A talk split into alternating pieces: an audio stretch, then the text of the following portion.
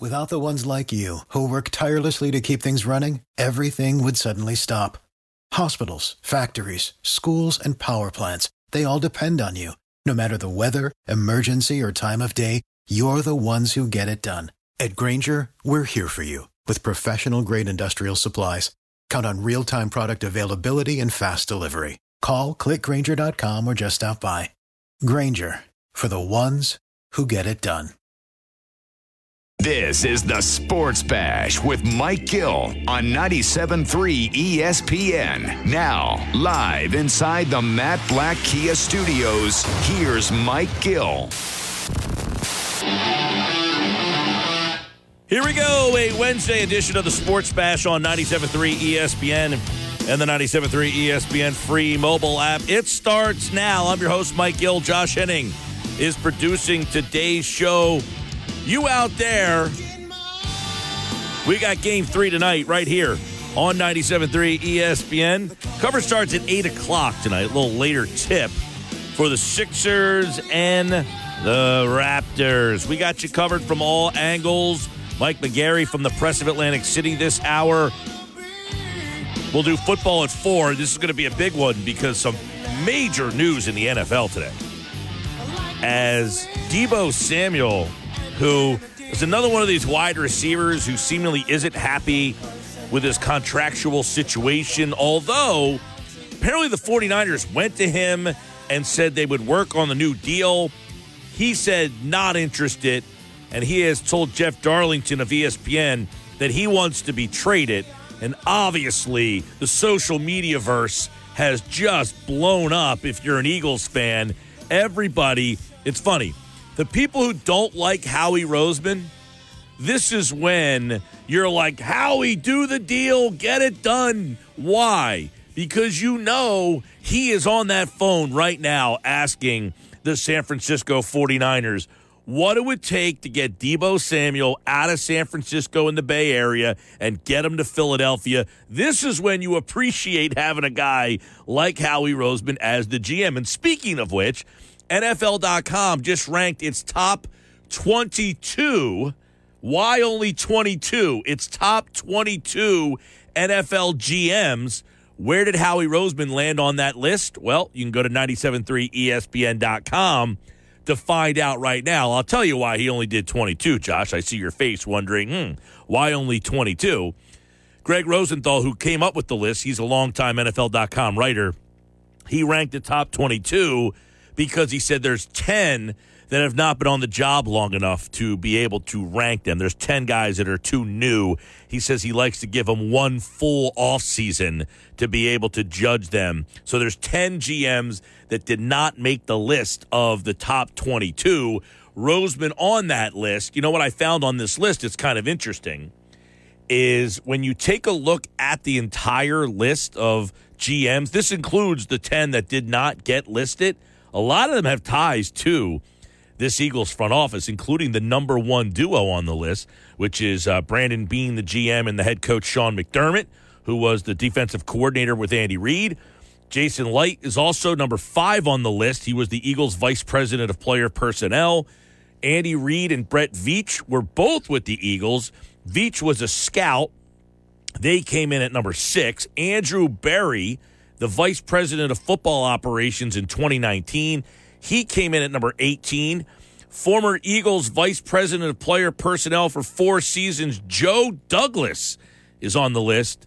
He was second to last at number 21. And Howie Roseman on that list. He was kind of uh, towards the middle of the pack in terms of the GMs in the league right now. Of the 22 that he did rank, he was more towards the bottom at number 14 was Andy was uh, Howie Roseman. So that put him kind of in the middle of the road, if you will, which I think is a good spot for him right now. We can go through the list. I want to see what your opinion was. But he was the number one GM in the NFC East for whatever that's worth. I first of all, I like the fact that he didn't do any like presumptuous ranking of guys who have been on the job long enough. I think that's a very, very fair way of looking at it. I like that a lot. But back to your earlier point about the other GMs who've been through Philadelphia, whether you like or dislike Howie, the reality is is that this organization from 2000 to now has had a lot of smart people come through the organization. So you may not agree with every draft pick or every free agent move, but the reality is that as a general principle, the people who have cycled through this organization have been of a of a high enough quality that other teams want them. We talk about this a lot. That you might not like Roseman, and I get people don't like him. I think it's the easy, lazy thing to do is just say I don't like this guy. I think more people don't like him for reasons that don't have much to do with his football acumen as Sure. much as they just don't like him. They don't like the way he talks. They don't like the way he looks. They don't like that aspect of him. They don't want to admit that, but I think that factors into more why they don't like Roseman because mm-hmm. most people who are quote unquote football guys who work in the NFL, who covered the NFL, they value Roseman more than the average fan does, which happens in a lot of walks of life and it it- very understandable. But we always say whether you like Roseman or not, the NFL circles like what the Eagles do. That's why the Eagles front office gets rated all the time. They had four members, four members of their front office interview for jobs this offseason. So obviously, the league thinks that the Eagles are doing something right in their front office. You might not like what they do, the league disagrees with you. So just always keep that into perspective when you're taking a look at this. Now, I want to go back to Roseman and the original situation here. Deebo Samuel, you don't even have to just ask me. I say yes. Okay? That's my answer. Yes. My answer is yes. You got to go and try to figure out a way to make a call to them and get him here. Deebo Samuel, to me, he is the perfect type of guy for what Jalen Hurts brings to the table. He's the perfect kind of guy for what this offense can be. He's what Jalen Reagor was supposed to be. He's your guy that you can line up in the slot. He's your jet sweep. He's your bubbles guy. He's all the things that Reagor is just simply not at this stage of the game. Reagor has been a bust. Deebo Samuel would be a home run. Now, the question is how much do you give up? What's too much? What kind of offer do you make? Do you have to make an off offer that is too good for them to say no? How do you handle this thing? So I think we start there with your text messages 609 403 0973. 609 403 0973. Got some text messages already. Mike, not sure what I'd like to see us pay uh, for what Deebo wants with only having one good season. That is an interesting point there. I, I'm not discounting what he said either. Are we putting too much stock in the player that Deebo Samuel is for really only one really big year of production? My answer to that would be this Deebo Samuel, now you could throw this into the equation, right? Is Deebo Samuel's been hurt a little bit, right? He's had some injury issues. Um, I would say last year he played a full 16 i guess one game he missed uh, everybody played 17 he it, really he didn't he missed time what two years ago right Well, it was 2020. He only appeared in seven games. gonna say, I remember him being hurt one of the years His rookie year, 2019, he appeared in 15 out of the 16 games. yeah and he was decent as a rookie he didn't like jump off the page he showed flashes The only issue I have a question about with Deebo, because frankly, if you're 25 years old in your third year in the league, and that was your quote unquote breakout year, that's kind of on the trajectory of most players, especially guys who are not like, you know, top five picks in the draft. People forget this. Part of the reason why he wants to do contract is because he's a second round pick. Mm-hmm. So for a guy. Yeah, how about the point where he said he's saying or the 49ers are saying hey we tried to talk to him about a new contract and he just says no i don't want to be here Yeah. The question I asked you earlier, Mike, and I'll bring it up again for you and the listeners here, is that what changed from the end of last season to now that Deebo said, because he told Jeff Darlington that I don't want to discuss the reasons right now, but there obviously had to be something that happened. Because during the season and at the end of the season, He was all 49ers, company man. I'm happy here. We made a great run, blah, blah, blah. So, what happened from then to now is what, what I'm curious about. Yeah, well, uh, it, it, the obvious speculations could be one, he's not happy with the contract. Well, the Niners have said we approach him about the contract, and he doesn't even want to. Have the, the the extension conversations have gone nowhere. Right. And he essentially is, I want to move on. Okay, why? Well, the contract. Well, we tried. He doesn't want to negotiate. Okay, mm-hmm. then what? Well, maybe he wants to play with Garoppolo, and they are committed to going to Trey Lance. Could that Yeah. be it? It's certainly possible, it, but I would assume that the way S- Deebo is used in their offense, I think it's fair to say that the the style of player that he has become at this point would be best complemented if he stayed there. So then, why does he not want to be there? Because under Trey Lance, I'm assuming he's going to be used the same way, unless Mike. Does he maybe not want to be used the way he was used last year? Well, that's a fair question. I mean, does he not like the way they use him? I think all accounts was that people thought he was used very good in that offense. Right, because they used him as this basically an offensive weapon. He wasn't a pure wide receiver. He was a guy who got a lot of sweeps, a lot of uh, running back snaps. Yeah, keep in mind he had 59 carries for 365 yards and eight rushing touchdowns. So he had more rushing touchdowns than he did receiving touchdowns last year. Right. He averaged 6.2 yards uh, a carry last year. So they were using him in the way that the Eagles could really incorporate him into their offense. Now, 49ers, what do they lack? They don't have a very good offensive line right now. They need mm-hmm. some help up front. They also don't have the quarterback situation really locked in at this point. Jimmy Garoppolo, is he going to be the quarterback? Is Trey Lance going to be the quarterback? Does Deebo Samuel say, I don't want to be in the middle of this? the other question I would ask you, Mike, is if you're the Eagles. Yes.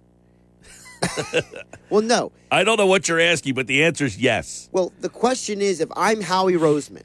Mm-hmm. I just had this press conference with Nick Sirianni where I said a lot of nothing. Thank God he's he's probably thinking, thank God I had the press conference Before. before Deebo Yeah. Samuel announced he wanted to be traded. But- Continue. But Howie has said multiple times, we discuss with the coaches what we're going to do before we do it, so we know how they're going to use the player.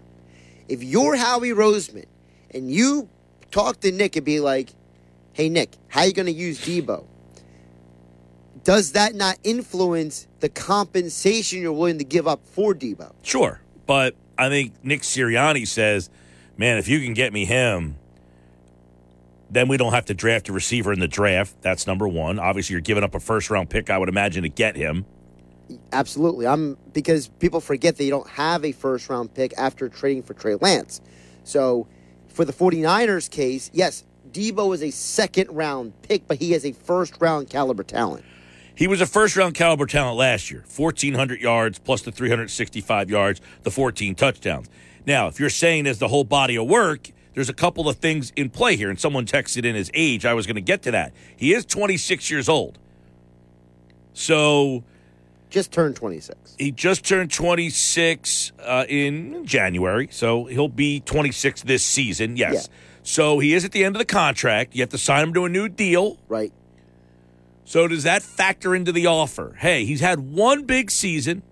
He is 26. I'm not getting a 23 year old guy at the end of his contract. I'm getting a 26 year old. So he was a second round pick. He's given me one year of first round production. Does a first rounder necessarily have to be in that deal? I would say likely, but I'm saying, like, if you're Howie Roseman, are you throwing those things in? Look, man, you're giving me a 26 year old. He doesn't want to be there. You, got to work with me here. Now, he's going to get. He's to. They're going to get offers from somebody that are going to give him a first round pick. So I think if the Eagles want to make an offer, Howie Roseman's going to have to offer. Now, can you say, "Hey, I'll give you um, 19 instead of 15"? What do they have? 15 or what do they have? 18 or 19? Uh, I thought it was 18, but let me double check. They had 19 before. They moved to 18. They flip flopped with the Saints. Yeah.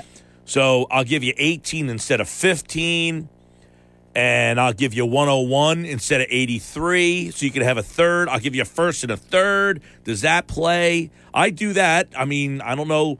Does the 49ers get greedy because they're going to get multiple offers? The Jets are already interested. The Packers are already interested. I would imagine the whole league's interested. Right. That's why Field Yates put out that tweet about all the teams that are interested in Deebo Samuel's every team but the 49ers on the on the graphic. Right. you know. Um, you basically are going to have 31 teams making a call and saying, all right, what do you want?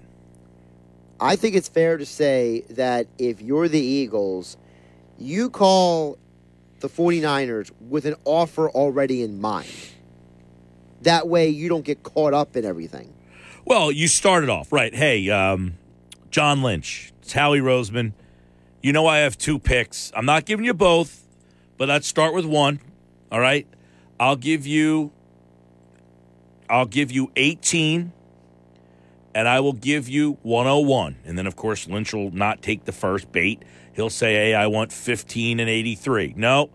I'll give you 83, but you got to keep 18 and let me keep 15. Yeah, it's, it's a scene from draft day when Costner turns to the Jags GM and says, Come on, man, let's be reasonable here. Let's not get carried away here in the moment. Well, keep in mind, what else did I say that this 49er team lacks?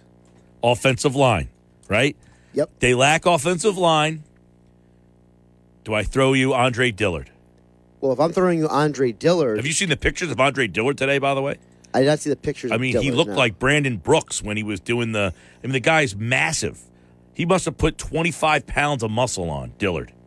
He looks ridiculous. I mean, in terms of good, he Yeah, yeah, looks yeah.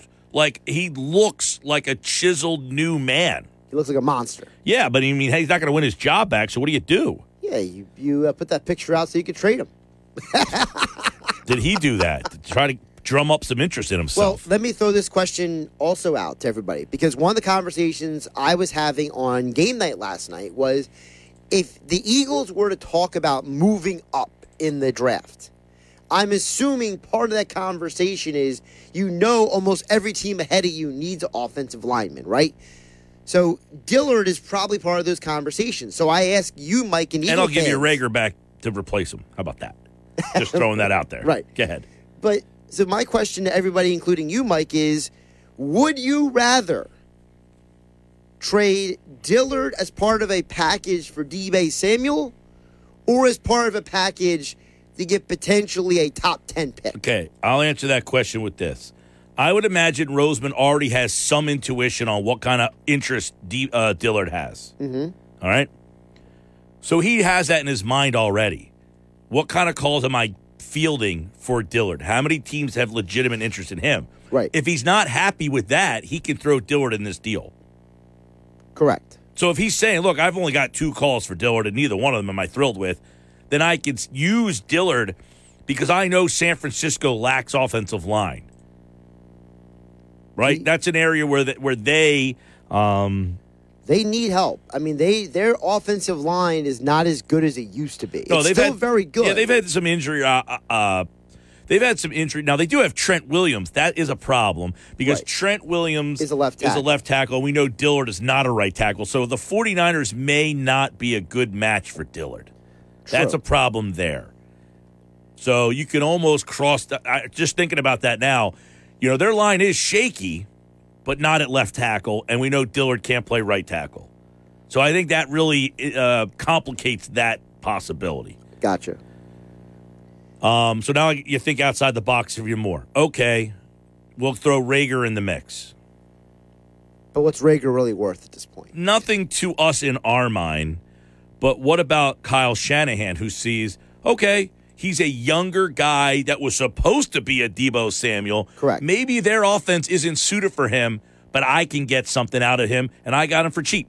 Listen, Kyle Shanahan thinks he can get something out of everybody, so I'm sure he looks at Reagor and is already drawing plays in his mind. If that's, I would imagine that if I'm Shanahan, Reagor's got to be a part of the deal. And I'm not saying it's a deal breaker if the you know, but in his mind, he's like, if I'm losing Deebo Samuel, a player with his abilities, I mm-hmm. gotta get somebody back. And Reagor was a first round pick. I know we are already over him. I'm on that train. I'm not here telling you I think Jalen Reagor is gonna all of a sudden bust out in year number three.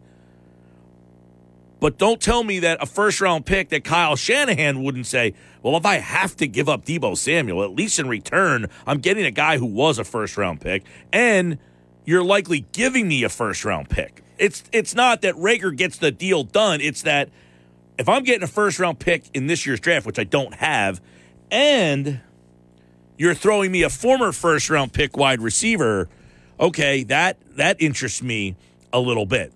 609 403 0973. 609 403 0973. Text messages are coming in. Mike, uh, I like Deebo, but he's 26, not overly old, but I'd rather draft a 21 year old rookie. Again, that's just me. Um, I'm going to agree and disagree, and I'll tell you why. I could draft a 21 year old rookie if I think my team stinks. Now, a lot of people out there aren't like enamored with this Eagles team. They won nine games and went to the playoffs. Does Deebo Samuel add a win, two wins? Does it make them a more dangerous team? Absolutely. A 21 year old rookie, that's the mindset of a guy who's stuck in we are building for five years. I think the Eagles in the NFC, if they get Deebo Samuel, they got to be at the top. They got to vault from, you know, low level playoff team. I'm not saying they're the favorite, but Deebo Samuel makes you go from like the six, seven seed area to you're probably just as good as Dallas and, and in the division mix now. Getting a 21 year old rookie, you're rolling the dice, hoping that guy. I got a 21 year old rookie last year, right? I got Devonta Smith. I got Quez Watkins. Those guys can be my young wide receivers. I need a guy like Deebo, 26 years old, perfect. He's not too old. He's not too young. He's a veteran receiver that can help me out now. So your mindset is um, sounds like you are more in rebuilding mode. I'm more in let's take the next step mode. I think you need to be in next step mode because that's the only way you're going to truly learn about Jalen Hurts. You got to put the guy in a situation where you say, We went to the playoffs last year. We made a big step from 2020 with Doug Pederson, 21 Nick Sirianni. Now is the time to take the next step on that ladder. I don't think you learn enough about Jalen Hurts if it's another subpar season in a transition. I think now is the time to say, feet to the fire. Who are you? What are you? That's another thing. If I want to learn about Jalen Hurts, I got to give him a weapon. And if I give him Deebo Samuel and he can't play, well, then I think I made my decision on Jalen Hurts. Yep. Uh, Cole from LBI checking in says, guys, Deebo to my Jets, I'd give up the 10th pick and a third swap and both or the Jets' second round picks. And I would give him a four to five year deal, 100 million guaranteed. Philly should definitely be on this as well. Now, he's willing to give up the 10th pick. Yeah, I, I, I think Philly, you, you call and say, hey, I got pick 18. Does that get it done? Here's Reagor, and I'll give you one on one. How's that? Don't forget also the head coach of the Jets is former 49ers D coordinator Robert Saleh. So you have to wonder is there potentially maybe a relationship already in place? Uh, 609 403 0973, J and EHT. Mike, sometimes you only get one or two big years out of these guys, but Deebo is one of those guys where if you get lucky and he's on your roster during one or two of those years, he can be really special. He's also a force in the locker room, a fan favorite. If Howie can get him, it'll only help both Smith and Hurts get better, not to mention his on the ground production. Jay and EHT. Thank you, Jay. Yeah, Deebo Samuel's one of those guys. And look, we all, you're not going to win the Super Bowl 10 straight years. You just got to get yourself in the best position to win it every single year. If you get Deebo Samuel right now, I'm not saying you're better than The Rams? You're probably not better than the Rams. You're Bucks. probably not better than Tampa Bay. You're probably not better than Green Bay, although Green Bay needs some help. Now, they're one of the teams interested in Deebo because they need some receiver help right now. But, But you you're know, right you- in the mix. You're right in the mix for a division. That's what I say. You're you could potentially say you're better than the Cowboys. And you have still a first round pick because you're not going to give up two first rounders to get him, I wouldn't think. Definitely not. So you're still adding a first round pick. You have two next year. Yep. and you have you would still have multiple picks in well we don't know what else you would give up i'm not i would imagine you're not giving up a first a second and a third You better not. That would be ridiculous. mike uh, do we want to give do we want to pay all that money for a wide receiver once the contract is renegotiated Well, that's a Howie problem. I mean, that's a Howie thing, and that's why Howie gets the marks that he does. Is he'll figure out some contract to give him that won't blow this thing apart. I'm not worried about. If anything about Howie Roseman that you should feel good about is that he could figure out a way to get him under the cap and that the contract wouldn't be detrimental to the team. Right. So we're just getting started today. Sports Bash Live 97.3 ESPN. Deebo Samuel wants to be traded. Sixers and Raptors tonight. Phillies this afternoon. They lost again last night. And it was very um, resembling the losses of the last couple years. They blew a save. Hey, welcome back. It was actually not a save situation, but you know what I mean. They had a lead late. A bullpen arm came in and gave up a homer. That's how it went if you missed it. Join the Sports Bash at Slack Tide Brewery for the 97.3 ESPN Eagles draft party starting at 2 o'clock on Thursday, April 28th. Slack Tide Brewery in Cape May Courthouse reminds you to always drink responsibly. We'll have another chance for you to qualify 30 minutes from now. You can win an Eagles road trip at Slack Tide Brewery next Thursday, a week from tomorrow. Listen for that Eagles draft party sounder. Pick your trip to go off in about 30 minutes from now. I'm Mike Gill. This is the Sports Bash. I enjoy your text messages coming in. Keep them coming. 609 403 0973. I'll read and react coming up. Now, back to more Sports Bash with Mike Gill on 97.3 ESPN, South Jersey's sports leader. 231 Sports Bash. Deebo Samuel wants to be traded. Should Howie Roseman make the call? Of course he should. What do you give up? You guys have been texting in 609 403 0973. If you're listening on the free 97.3 ESPN mobile app, you can message us through the app on your phone. I'm Mike Gill at Mike Gill Show. You can tweet at me as well. I always will read and react to your messages, good, bad, indifferent. Sports Bash is brought to you by AC Airport. Plan your next vacation now and create memories to last a lifetime. Start with nonstop flights from Atlantic City to Boston, Atlanta, San Juan, and Miami. Book your low cost flight at spirit.com. Let me read off a couple more of your text messages that are coming in through that commercial break 609 403 0973. That's the uh, text board you can hit me up on. Get your phone, just pipe that in, send me a shoot me off a text, and I'll read and react to it. Let me uh, fire up the text board here. What we got here? Wait, wait, wait, wait, wait, wait, wait. What? Uh, all right. Sorry, I was having a little t- trouble getting the text board to load up there. What? All right, uh, so I definitely want another receiver for sure. Deebo is proven, but with so many needs in the draft, what will it take to pay him and be able to address other needs? Three to four years at 14 to 17 a mi- million a year. Plus, next year, if Jalen Hurts steps up, then he's going to have to get paid also, even if just middle of the road for starting quarterbacks. What is that, 20 plus million? I think it's actually like we were talking about this the other day, uh, Marcus. This is like 30 million for middle of the road quarterback. So here's the thing yes, you got to pay the wide receiver. But at some point, like, you got to pay for good goods. You got to stop, like, hey, let's try to go down the discount shop. You know, what, what's the Seinfeld episode when uh, Kramer wants to go duty free? You know, I like to shop at the duty free shop. You know, what's duty free? At some point, you got to stop shopping at the duty free shop and start paying. We always want to just like, hey, let's get this guy for undervalue. Let's get this guy. No, at some point when you're a good team, you got to start paying guys. That's Roseman's job. Roseman's job is to figure out how to get a good player and pay him. You can't keep just saying, "Hey, I got a good player. It's time to let him walk." Like this is the the hamster wheel that all these NFL teams seemingly get on. You do everything in your power to draft a guy who's really good, and then when it's time to pay him, it's like, I'll let him walk. Well, you took the time to, to, to draft that guy, you took the guy to develop that guy, and now you don't feel like paying him? So then I'll just try to find another one. And a lot of times you can't find another one. A lot of times you're like, damn it, I let that guy walk because I didn't want to pay him. So if you get a player like Deebo Samuel and you pay him, then that position's taken care of for a couple of years. You got Devonta Smith on one side. You don't need to draft another receiver. You've already drafted that guy. You finally hit on the receiver.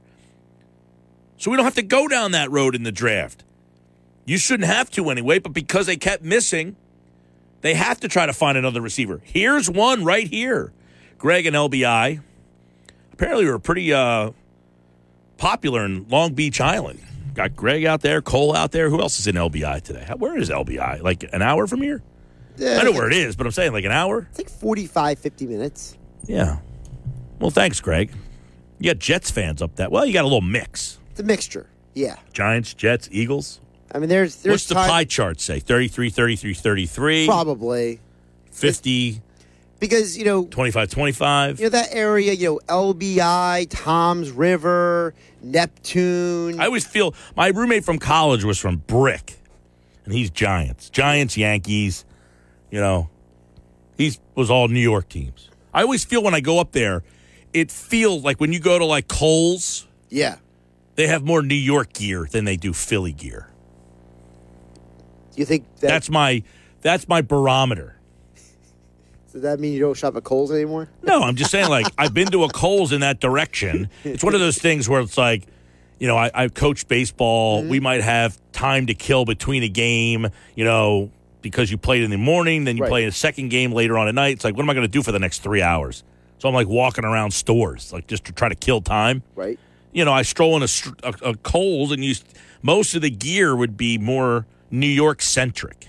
Okay. But Greg in LBI says, Mike, I know this is sarcastic and negative, but at this point, I take back some sushi from San Francisco for Reagor. It's not bad, Greg. Now, he must be an Eagles fan, LBI. Sounds like an Eagles so we got Cole from LBI who texts in a lot. He's a Jet fan. That's correct. Greg in LBI seems to be an Eagle fan. So, so far, we're 50 50 in the LBI area. Interesting. Hmm. No Giant fan up there? Oh, I, I'm sure there's some Giant fan somewhere. Probably a Cowboys fan, but they're probably homeless. I don't count the Cowboy fan. I'm talking about people who actually are interested in their local teams. Well, I'm just saying, like you probably have a little mix up there.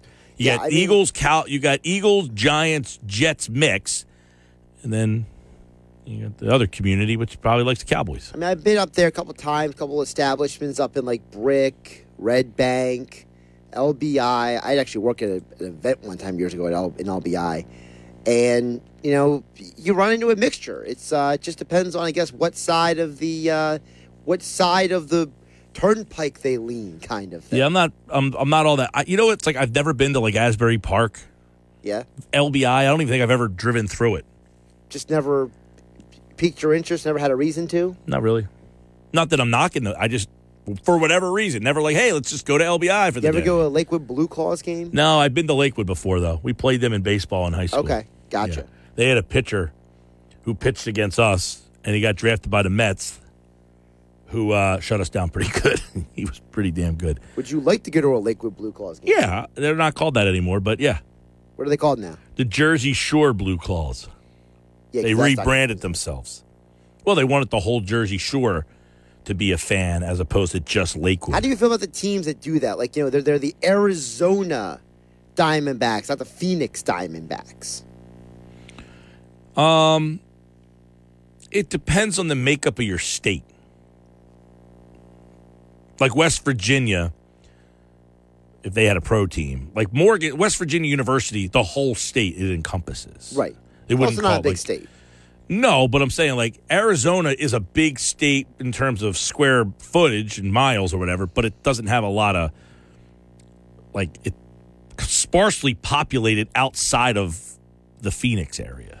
Well, you have a couple of cities. You have Tucson as well. but Right, but I'm saying there's like two There's like three hev- cities. heavily densely populated places, and the rest of the place is very. you know, it's like the Denver Desolate. Nuggets, but the Colorado Rockies. You know, it's like, it's interesting why they decided one versus the other for these Well, they teams. tried to do that with um like there was the Florida Marlins, and then there were the Miami Marlins. Right. Nothing seems to be working for them. 609 573 3776. All right, McGarry's on the other side. We got him coming up. We'll talk a little Sixers, Phillies. We'll get his thoughts on Deebo. Should uh, teams in the NFC East be calling Howie Roseman? Where did he rank on the list of GMs NFL.com just put out? It's over at 973ESPN.com and the Pick Your Trip Sounder in 15 minutes. Now, back For the ones who work hard to ensure their crew can always go the extra mile, and the ones who get in early so everyone can go home on time. There's Grainger, offering professional grade supplies backed by product experts so you can quickly and easily find what you need. Plus, you can count on access to a committed team ready to go the extra mile for you. Call, clickgrainger.com, or just stop by. Grainger, for the ones who get it done.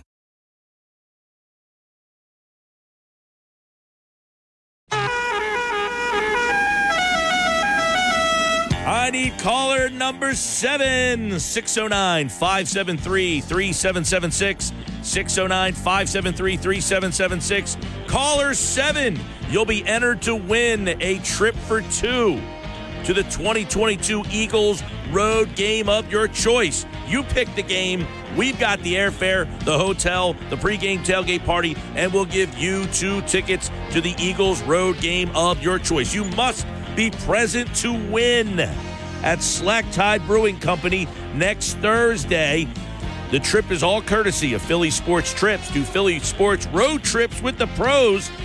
Plan your trip at phillysportstrips.com. And it's brought to you by Ernest and Sons Old Fashioned Butcher Shop in Brigantine. They'll be supplying food that day. The show is open to the public. The caller seven. You have a chance to enter right now. This is the Sports Bash with Mike Gill on 97.3 ESPN. Now, live inside the Matt Blatt Kia Studios, here's Mike Gill. Here we go, Sports Bash Hour 2. Congratulations, Glenn in Marmora. Glenn in Marmora is our latest qualifier for Pick Your Trip. Caller 7. You are in. You have a chance to win an Eagles road trip for an Eagles road game in 2022. That's all thanks to PhillySportsTrips.com. We'll be live a week from tomorrow at Slack Tide Brewing Company in May Courthouse, Glendon, Marmora. You'll be there, and we'll see you with a chance to win. One lucky listener is going to walk away with an Eagle road trip. You pick the game, and we pay for it all.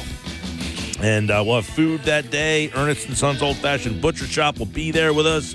Looking forward to you as well. It is open to the public, so you can get on out there if you're not one of the qualifiers. You just want to come out and watch a show, hang out.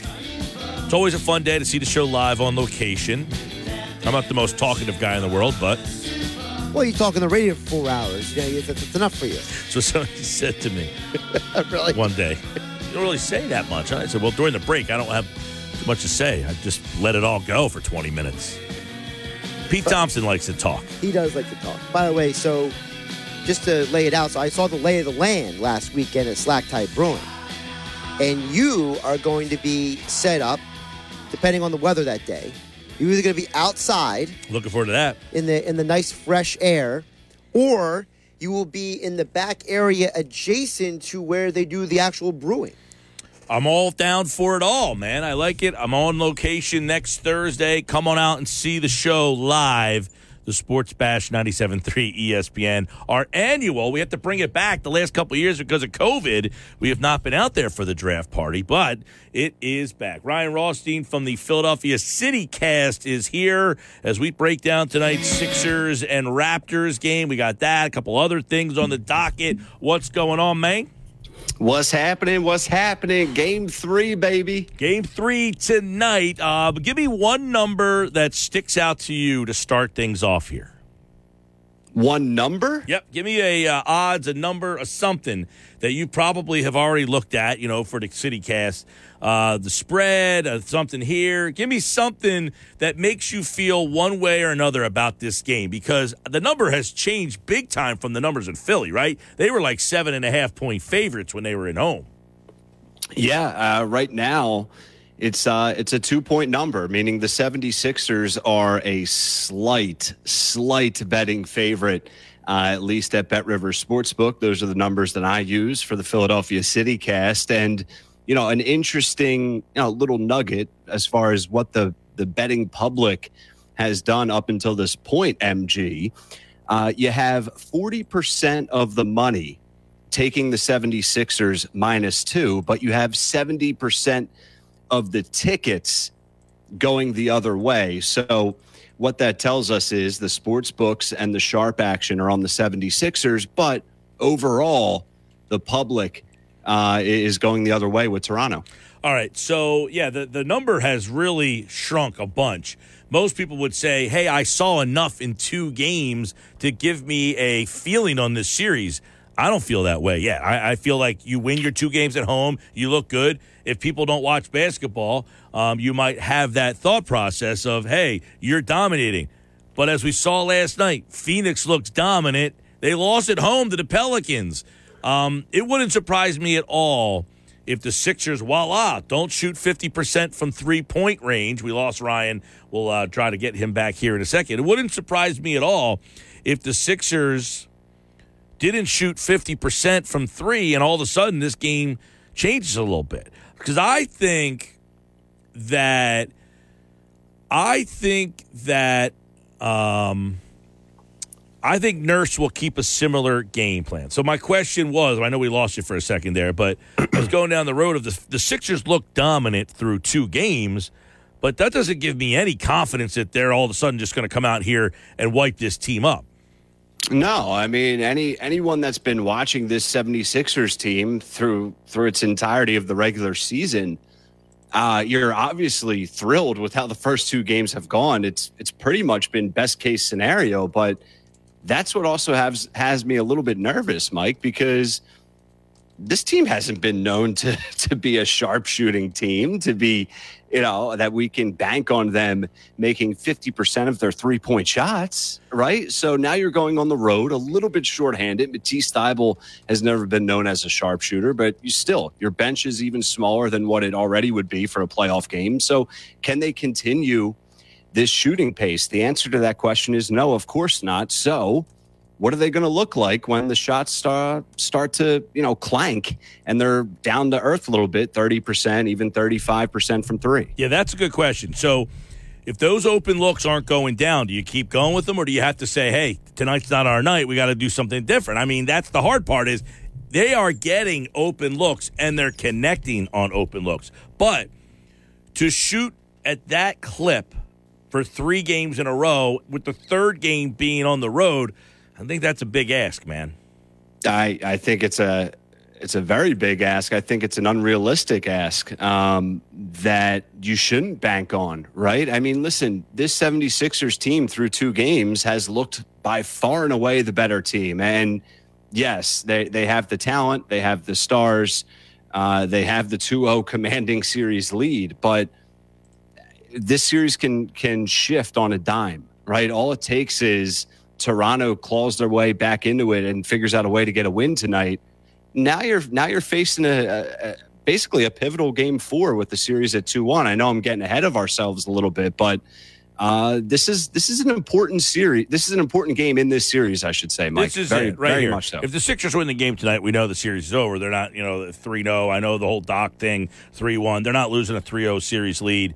Uh, if that happens, if they lose tonight, all of a sudden the narrative switch, the panic sets in, all of the bad vibes that we typically have around this team start to enter. So I think it's an important game tonight to see what the ceiling of this team can be. Who are they? Are they the killer instinct that wants to dispose of a lesser team, or are they going to claw along with a team they're clearly better than? I think that's what tonight's about. I would agree. It's tonight is sort of a who are you type of type of game, right? Is it just all right, you got a couple of nice wins at home where all of your shots were falling or are you a team that can find ways to win in a few different ways? That's a championship team, that's an elite team. Uh, and and can you bank on Joel Embiid and even James Harden to will this team to a win? Because on the road, your role players, Mike, you know this, typically don't play as well on the road. So what can we get out of Joel Embiid? Not that he's been bad by any stretch of the imagination, mm-hmm. not even close, but there's going to be more pressure on him to figure out a way to get this team a W. Yeah, and I know Embiid had a big night in game two. He was 19 points in game one, the whole thing at the foul line, you know, on the road. And now the referee tonight is interesting. He calls the least amount of fouls in the NBA. So throw that factor in. Uh, I think Embiid's going to be a key element in this game as he typically is. But are the Raptors going to triple him, double him? Are they going to say, "Hey, you be the guy that beats us tonight"? I feel I feel like Nurse really hasn't made that big adjustment yet. I'm wondering if it's coming.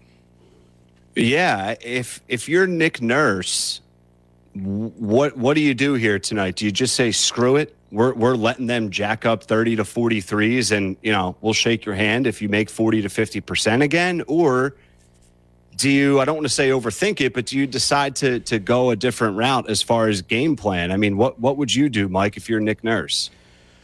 I think I would keep a similar game plan where I'm going to say if you're going to beat me from three with your secondary players, go for it. You're going to shoot 50% from three point range again.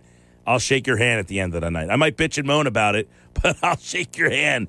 Um, if you're if I'm Nick Nurse, he'll probably complain on the way through the uh, you know on, on the way to the locker room. But if you hit 50% from three on the road, you deserve to win. I'm curious to see, and I would I would say I agree with you, right? But if if he wants to get a little weird, right? Let's get weird for a second. You know, what if he says, you know what? Screw it. Let's make Maxey's night a living hell. let let's not let Maxey get one look that he's comfortable with. Let's let's face guard him. Let's double him at times at the point of attack when he has the ball. Let's let Embiid get 40 or 50 and let's make everyone else, uh, you know, try and beat us.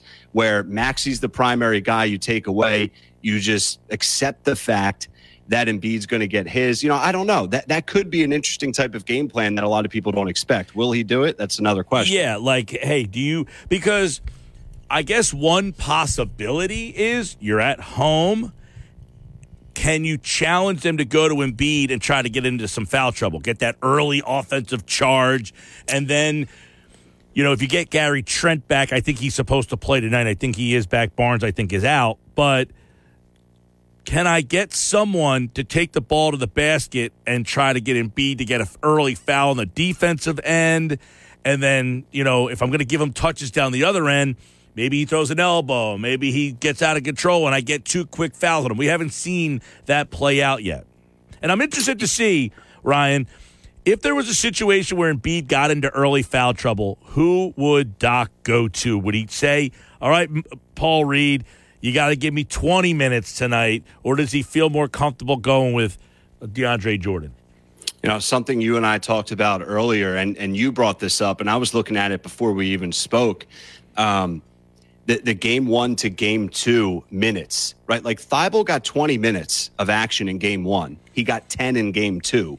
You look at all the other bench minutes from game one to game two, almost cut in half. I mean, Doc barely went to his bench. It was everyone was getting six to 10 minutes. That wasn't the case in game one. Now you don't have Matisse Thybulle. You're already down a key player. How short is your bench? If I'm Toronto, my game plan is to viciously attack Philadelphia in the first five minutes and try and grab a couple fouls early on whoever it may be, ideally Joel Embiid. But if you get any of those starters in foul trouble early, there's no bench for Doc to turn to.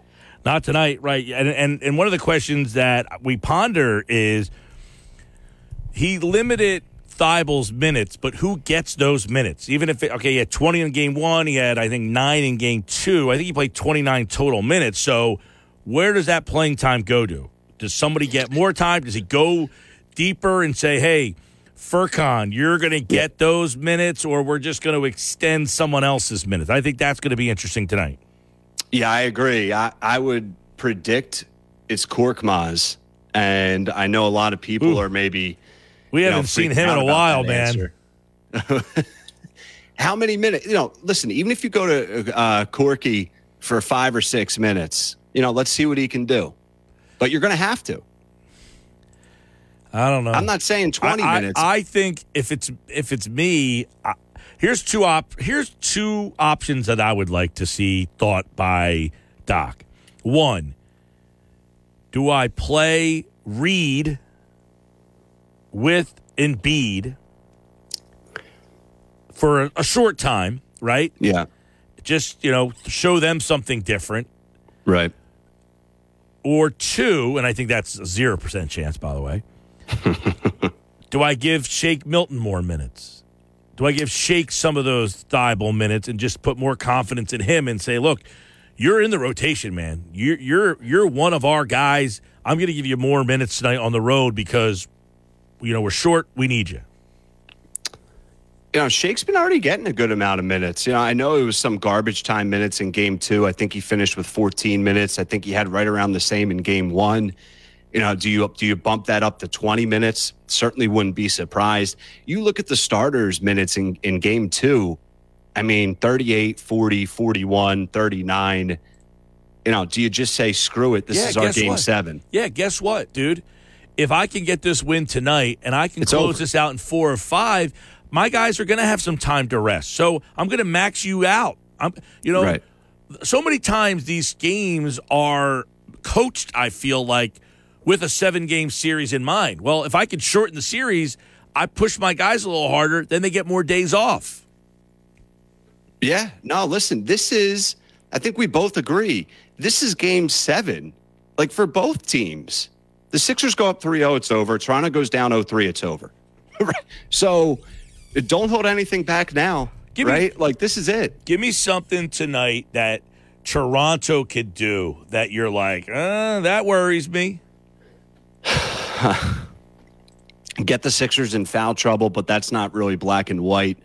Um, I think getting creative and deciding not to double. Listen, they're going to double Embiid, so You know, let me be ser- clear on that. this but series- to change it up and either double Harden or Maxey a little bit more.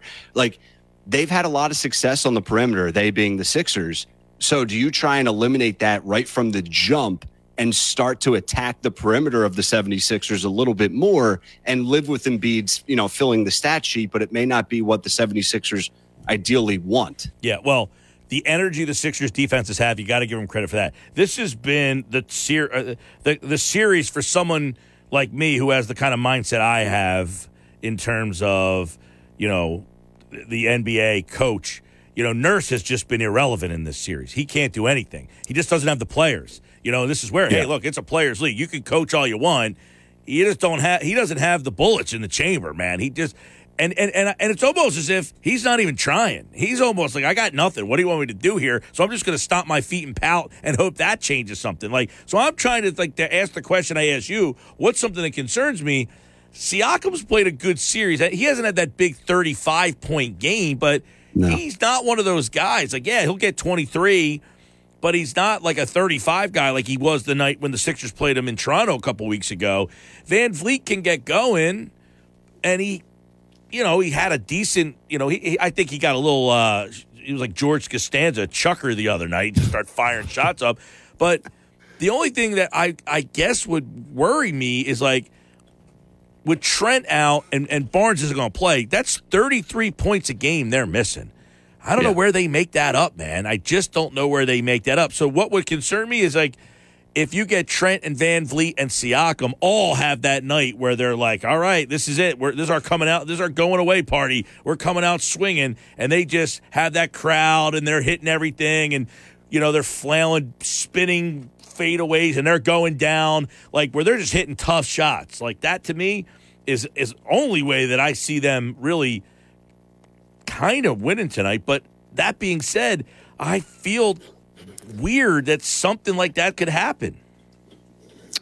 Who's the X factor for the 76ers where if they have a bad game, the 76ers are not winning tonight? Because you would think it's Joel Embiid. But to me, I don't even think he is the X factor because we're just so accustomed to him getting his and it's going to have to come from elsewhere. And we've just been fortunate in the first two games, Mike, that it's been coming from everywhere as far as people stepping up and making shots. As we've talked about at great lengths, it's not going to continue. So who is your X factor? Well, it's there's a couple. It's it's the duo of Harris and Green, and of course Maxey. But Maxey has almost shifted himself out of X Factor status into how do I figure out a way to stop this guy? But those three guys, because why? They're getting open looks and they're hitting. Like if I'm going to give Danny Green nine threes uh, attempts, he's going to make two, right? He's he might make if he makes and if he makes three or four, now the Raptors are in trouble. But if you're going to give him nine open looks, he's bound to make two. It's if he starts to hit more than two, where the Raptors are like, oh man, now we're giving this guy nine. He's four of nine. We can't win. You know, same with Harris. If he's going to hit three of three, three of four, uh, you're, you're just you got no shot. That's where I think the X factors are. Hey, we're going to play the same defense. We're going to put our attention on Embiid. We're not going to let Harden beat us. The other guys are going to have to do their thing. And if they hit 50%, they're going to lose again. I, I just wonder. I go back to sort of a question that you asked as well earlier in this segment, which is, what's Doc's adjustment? Does he need one? Maybe you know, maybe he doesn't need one. But what if the Sixers come out one for ten from three, and the Toronto Raptors are saying, "Here you go, here's your silver platter. Take all the threes you want." Sixers are out of rhythm, can't get in sync, can't make a shot. Is there an adjustment? Um, yeah. I mean, you always have. I think they have two things that they haven't had to rely on in this series, which is James Harden, you know, having a 30 point game, 25, 30 points. They have been able to have him be your classic point guard. Hey, lull him to sleep, control the pace of the game. They haven't had to ask him to do much. And the other is they haven't really had to say, hey, Embiid, we need you here, right? We need you. Yeah. Now, Embiid does that on his own, but that's just sure in the, the, the, the sheer flow of the game. Hey, you have the ball, they triple me, here's a pass, knock down a three. Here's the ball, they double me, there's the open guy, here you shoot the three. Hey, here's the ball, double, but you got it to me so fast, I split the double, I score. Just the, the flow. They, these guys aren't hitting. Now we need you to start. We need you to, to, to take this game over. They haven't had to do that yet. So that would be really something different, I guess, is if he has to say, hey, guys, we're not, tonight's not our night from beyond the arc. Let's go through Joel. Right. And I feel like I don't want to jinx it, but even looking back on that Atlanta series, right, and, and how it was just an epic collapse, you look at the style of this fight thus far through two games, and it just feels like, listen, uh, we know the shots have been falling. It's not even just that simple, though. The swagger and the confidence of this 76ers team paired with their flat out talent is better. It's going to take a lot for this Toronto team, I think, even just to win a game like tonight. Now, can they win tonight? Absolutely. Uh, it, it's tough to predict, but it just feels like it's all it's all 76ers right now, even if they struggle from three. Yeah, and let's say this. Look, the series against Atlanta was lost not because of Ben Simmons, but he was way at the top of that list, if Yeah. not number one on the list. He played historically bad, not just bad. Okay, there's nights where Ben just didn't play well when they lost game. He was historically bad. And it took historically bad to lose in seven games. So the point being, the rest of the sum of the parts should be enough that you're not going to lose to a less talented team because of a historically bad performer. That's what it would take to me for them to now lose this series. And look, that changes a lot because a guy like Barnes being out, Trent not being 100%. If those guys are healthy, I might have a different feeling. I just think they're they're too short in terms of talent. They're too short in terms of depth. They're too short on terms of shot makers. They're too short on tops on terms of getting a stop. Losing Barnes really changes their defensive prowess. So they would need to have a historically bad performance or series from a, a, a, a James Harden, who's not having a historically bad series. Simmons was historically bad, and that's why they lost to an inferior team. And you mentioned Harden. It's not even just Harden. It's Maxey's been playing out of his shoes. Tobias Harris has been playing out of his shoes. And Harden's been playing well. So, okay, even if Harden has an off night tonight, well, what are we going to get from Maxey? What are we going to get from Tobias? And how much are we going to get from Joel? Like this team this year, through two games, very early in their playoff careers right now, seems just a lot deeper with a lot more firepower that can come at you from a lot of different angles. All right, 609 403 0973. 609 403 0973. Hit us up on the text board. Ryan Rothstein is the host of the Philadelphia City Cast. You can download that wherever you get your podcasts. We actually uh, talked about the game today. I'm his guest on his show. You can get that and listen to what I said on that podcast about the game while you're getting ready for that tonight. That's in uh, wherever you get your podcast. Sports Bash. We'll read off your text 609 403 0973. If you're listening on the free 97.3 ESPN mobile app, you can message us through the app on your phone. Travel with the pros at Philly Sports Trips. If you're a diehard Philly fan who's looking for some great Philly sports road trips, it's time to check out the full trip lineup at phillysportstrips.com. I'm Mike Gill. This is the Sports. Now, back to Without the ones like you, who work tirelessly to keep things running, everything would suddenly stop. Hospitals, factories, schools, and power plants, they all depend on you. No matter the weather, emergency, or time of day, you're the ones who get it done. At Grainger, we're here for you with professional grade industrial supplies. Count on real time product availability and fast delivery. Call clickgrainger.com or just stop by. Grainger for the ones who get it done. Now. Without the ones like you, who work tirelessly to keep things running, everything would suddenly stop. Hospitals, factories, schools, and power plants, they all depend on you. No matter the weather, emergency, or time of day, you're the ones who get it done. At Grainger, we're here for you with professional grade industrial supplies. Count on real time product availability and fast delivery. Call clickgrainger.com or just stop by. Grainger for the ones who get it done. More Sports Bash with Mike Gill on 97.3 ESPN, South Jersey's sports leader. 349, 11 till the top of the hour. We've got another chance for you to qualify for Pick Your Trip coming up in six minutes from now. Ryan Rothstein is the host of the Philadelphia City Cast. Wherever you get your podcast, you can download and listen each and every day.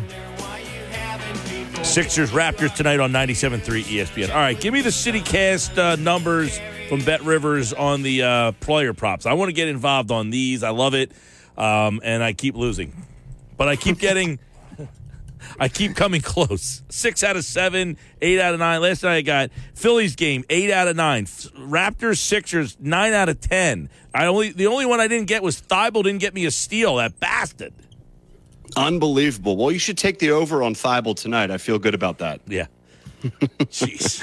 All right, so we can start with some some uh, points totals here at Bet Rivers Sportsbook. Joel Embiid, 32 and a half points. And what I like about the over there, MG, it has moved a little bit as far as the price, aka the odds, plus 102 for Joel Embiid to get over 32 and a half. So basically even money for uh, the over to hit there if we expect Embiid to have a big game. Do you expect that? I do. I think um, I, I, I do think Embiid will be in the 30 range. 32 is interesting, but if I'm getting plus money, uh, plus odds on it, I sh- you know I'm okay with that. If you're telling me it's minus you know 110, I'm probably out.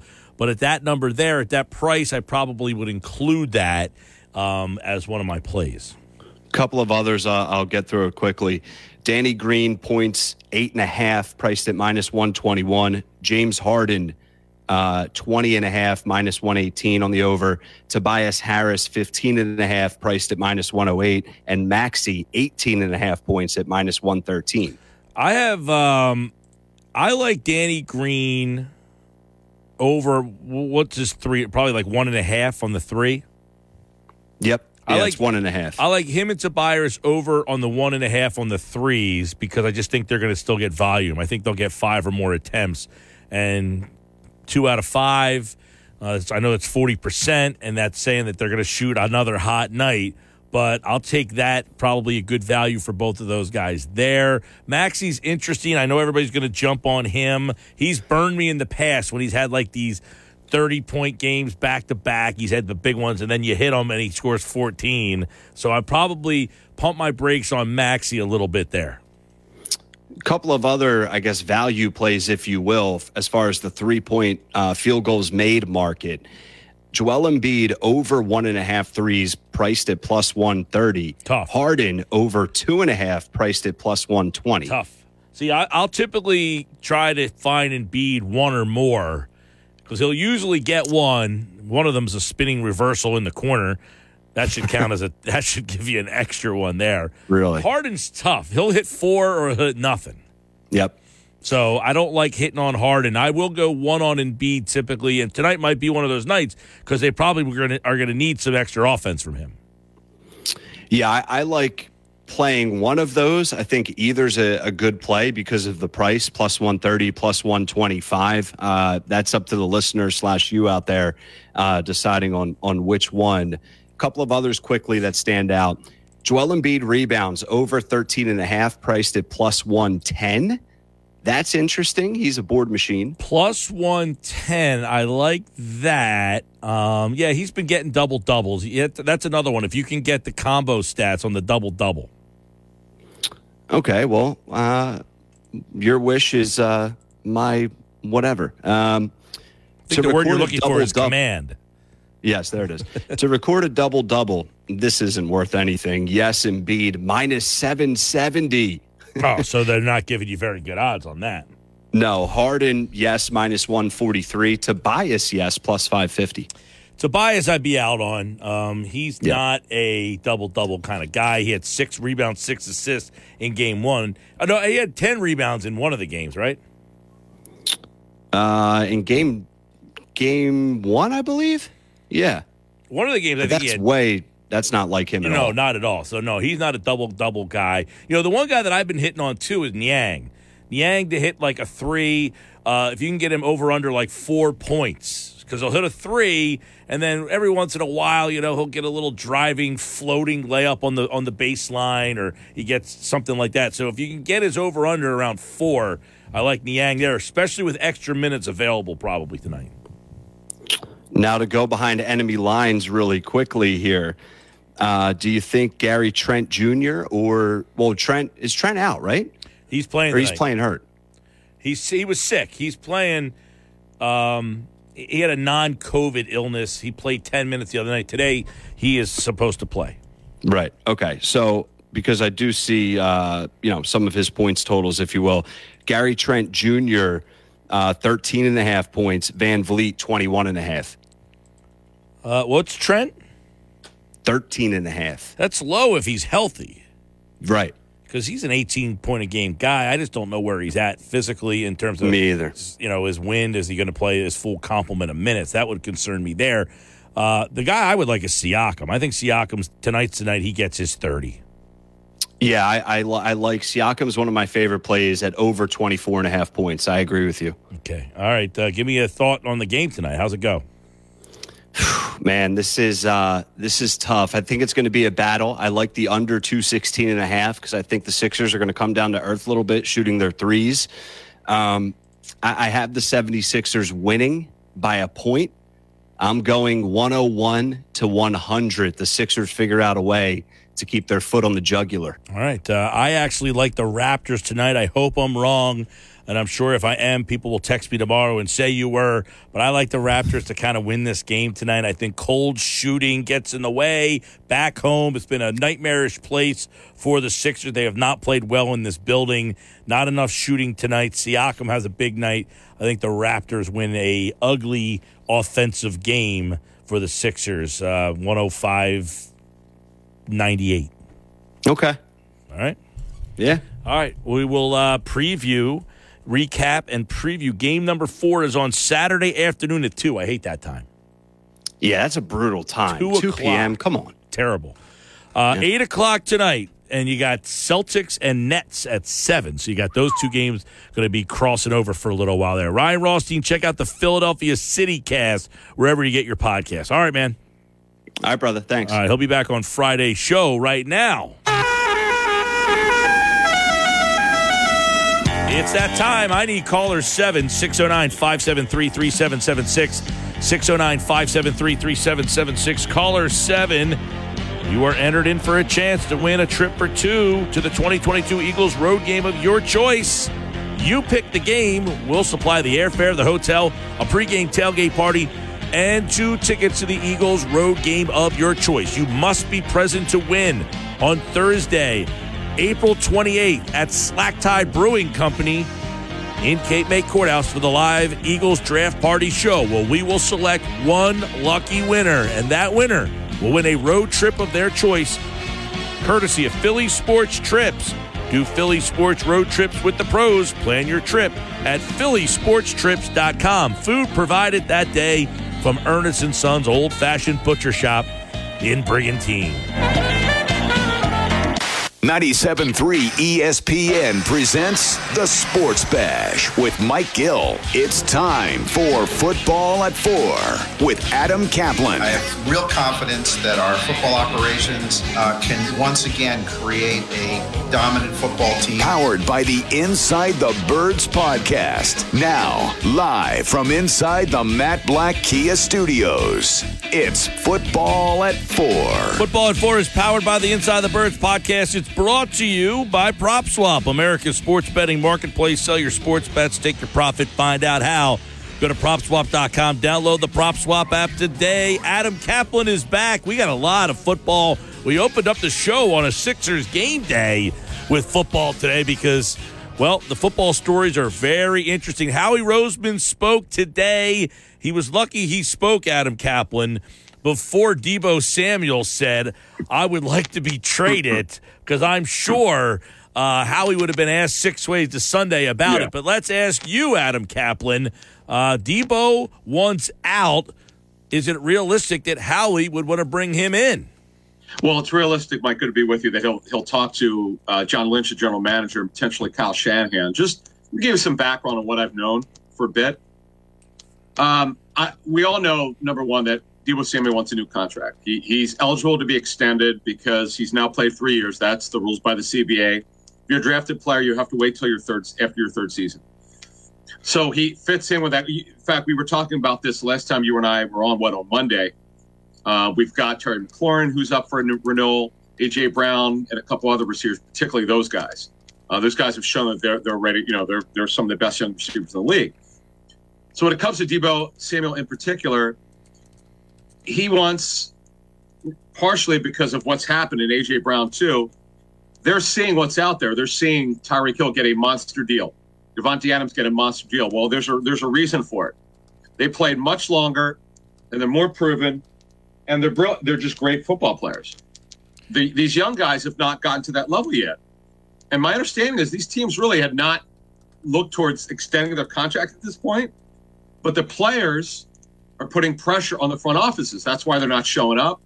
I understand the NFL; these not showing up doesn't really mean anything, although it's just a sign. Hey, I want a new deal it means something when they don't show up to training camp because they can be fined heavily. That's it's really punitive in the new CBA. Now, here's what I know about Kyle Shanahan and and remember his dad Mike. Kyle, like Mike, has personnel control.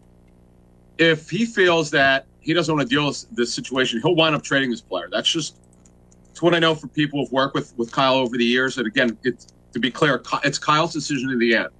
He's what we call personnel control in the end, it's his decision whether Deebo Samuel is extended, traded, or stays on the roster.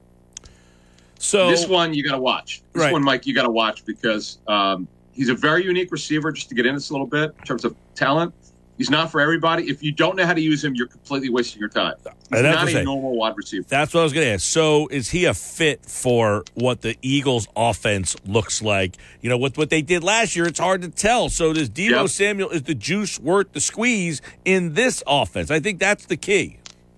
Number one, you would have to extend his contract. Um, he's not getting twenty-seven to thirty million dollars a season. I, I don't see that happening. He's not proven enough. Um, that is a contract that won't be easy to, to get. His agent, his agency, I think he's represented by CEA. They'll they'll want to look at what are called comparable contracts, but he, he's not at Tyreek Hill or Davante Adams level. He's just not. He's a fun player, a pretty high character kid, from what I understand a bit of good story development. You know, he's had an injury history, by the way, over three years, but very good football player. He's not elite yet. Elite is when you've done it for three, four, five years. He's getting there. He's really good. Uh, but he's but the thing is, and here's the other th- situation which we need to get into. I need to find this out. I'll probably I'm gonna we're gonna have this tomorrow. I guarantee you for our, our show that we dropped to more, more. I'll talk to I have pretty good 49er sources. Here's another thing.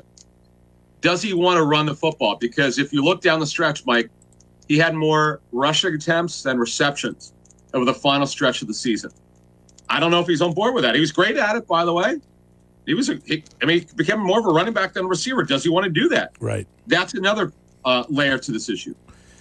Yeah, I mean, he was. Uh, I, I- commented earlier, Adam, that he had eight rushing touchdowns and six receiving touchdowns. I mean, they really used Crazy. him in that role, and you Yeah. wonder, you know, if Nick Sirianni and Howie Roseman are sitting down together, does Nick say, "Hey, man, this is what I would like to do with Reagor, but I can't because he stinks." Well, the thing is, they try to. Sh- it's funny you mentioned Reagor's role, and and, and, and they try to shoehorn that Deebo, Deebo Samuel role. It, it didn't work. It's the kind of thing you have to work on during the offseason. It just was ridiculous. It just seemed totally out of place. It's just it just showed up in a game, and the timing was terrible. It's the kind of thing you start working on when you're allowed to coach the players in May, and you, you, you go through the May camp and the June camp. You can't do it. Any, you can't do it now. They start on Monday, but you can't do anything with them then. But look, the bottom line is, the, the the other thing is identity. Before we move on here, the Eagles have to figure out what in the world they are. We've talked about this. With actually, Greg Cosell made a great point a couple months ago on our show. If the Eagles are going to add two receivers, I think they'll add up to two in this draft, or add two by training camp, right? Of, of somewhat of significance. Well, are you doing that based on you want to become more of a passing team? If you're going to be more of a running team, they don't need to draft a receiver early. That that to me is really a, there's so many layers to the situation. what I wish we are, what are the chances of that, though, Adam? That they want to be a. What are the chances that they want to be a running team? I, no, we've said that recently on Inside the Birds. They Yeah, don't want to do right. it, but they have to do what's best. Sirianni did a brilliant job. He goes, "It's not working." Thirty-four point six times per game for the first six games throwing it was a bad mistake he made. He, he accepted that he made the mistake. He goes, "What's going to be the best way to win? Take the air out of the football. The quarterback can't handle it, throwing as much. That's fine. It didn't work. Take the air out of the football. You've got this great running game potentially. Who knew it would be this great? And you got the NFL's best offensive line, and it worked. Great Yeah. job by Sirianni and his coaches. Well, I, on- I love to know, Mike. I love to know who got in his ear. I love to know who. who maybe it was his decision. I should say that. I, I don't know that. It's his decision in the end. But did someone get in his ear? Who knows? But it was a great decision. I know who it wasn't. Uh, Adam Kaplan's with me. The owner. exactly. Adam Kaplan, InsideTheBirds.com. You you mentioned the identity. I'm not. I'm not saying that Smith stinks by any stretch. I I like Smith, but what's his identity in their offense? What do they want him to be? What kind of receiver do they view DeVonta Smith as? Well, he was terrific by by rookie terms. I understand his numbers weren't great uh, to close the season. There are reasons for that. We, again, we don't have an hour for this, but I, trust me, it was more on the quarterback and the amount of pass targets he was getting. In fact, if you remember, Sirianni and Roseman talked about that at the owners' meetings. I was there. They both said they that uh, their key players, that means Goedert and Smith, need more pass targets. What that would tell me, they want to become more of a passing team. I think that's pretty obvious. They don't need to say it. They gave you clues. They gave you sort of breadcrumbs. But he needs to get more. But you know what he is? He's just he's a he's a Z receiver. I know that Sirianni doesn't like saying X and Z. X is the single side receiver, usually a bigger guy. Not always. Terry McLaurin is the Washington's X receiver, I'm told, but he's not really physical.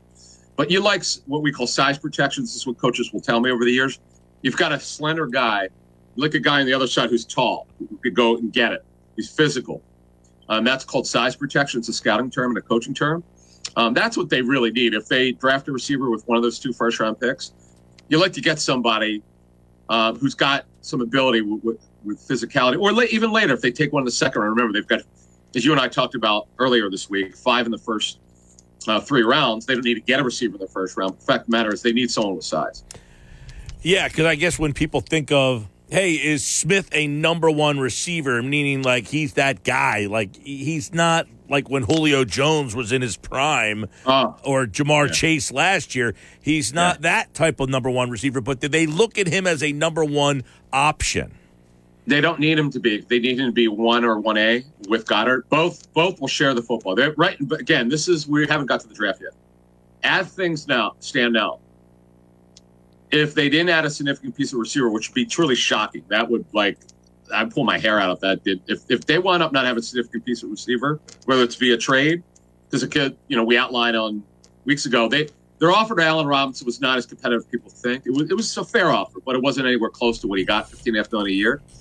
And we know about the Calvin Ridley tr- uh, attempt to trade for him. They would have gotten him had they not had the off the field issue. So They, they've already told us they're trying to get a significant piece of receiver. If they get that, that means that Smith's targets won't be quite what you might think they would be, which tells me they think of him as 1A, not number one. Uh, Adam Kaplan, we know that um, a lot of people looking at this draft and wondering, as always, uh, can they trade up? Can they move up?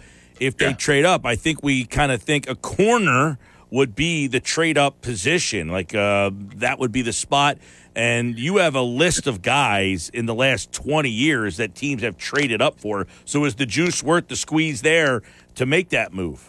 It's very interesting. So I'm going to go back to March. You know, we get we have emails that we get from our subscribers uh, or listeners, so to speak, whether it's on YouTube or um, or pod version, or they put them on our, our Facebook group um, for Inside the Bird. So anyway, I'm like four or five people sent the same question in in a, in a variety of ways. Hey, what what's the likelihood of they be successful if they trade up for a corner? Um, and then one guy said, "Hey, what's what's it been like the last 20 years?" So we went out and got the information. What's Mike? I got to tell you, we're gonna we're talking about this tomorrow, but um, I'm just gonna give you a little clip note version. The success rate is much better than I thought it would be. But the funny thing is, over the last 20 years, there've only been 20 corners taken the top 10 as a top 10 pick. So over the last 20 years, on average of one corner in the top 10. And there's definitely a history of success. Uh, it just varies. Like last year, now again, we don't know yet on J.C. Horner, Patrick Surtain, but Surtain in particular is off to a good start. He had a very good rookie season. He was eighth overall. And by the way, the Eagles would have taken him um, at at if they didn't trade up, they would have taken him.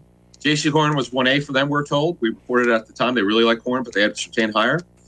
Um, they, uh, it's, uh, by the way, Horn looked great before he broke his foot. In fact, talking to the Panthers, he was he was maybe the best player in training camp on either side of the football. He was absolutely great, and he broke his foot in a hot House of Horrors game at Houston when they lost McCaffrey and Horn.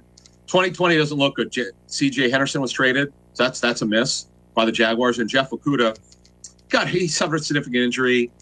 Now they've stayed, they have a new defensive coordinator, you know, from last year. Denzel Ward uh, in 2019 there wasn't one in the top 10. Denzel Ward a home run, none in 17, none in 15, none in six, seven, or eight.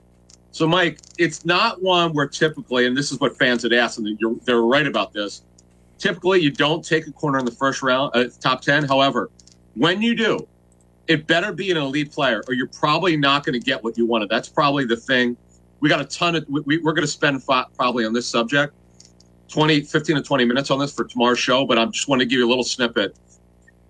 You better, be- it, there are a lot of misses because the valuations of these players. I think we all knew Eli Apple was not a good football player when he was drafted. There were significant concerns about him before he was drafted, yet the Giants still drafted him in the top 10 at 10 overall. When it doesn't look good, it won't be good. That's probably my story for the top 10 at quarterback. So if you are uh, looking at the pre-draft needs, uh, would you put cornerback at number one still on that list? Yes. Okay. So what we did is, Mike, we reshuffled our deck for Eagles team needs because we had to we had to really take a, a deeper look at this. Now, we're, as you and I speak now, we're eight days from the draft. Yeah, I would say just to follow up from last week. Now we've actually ranked them.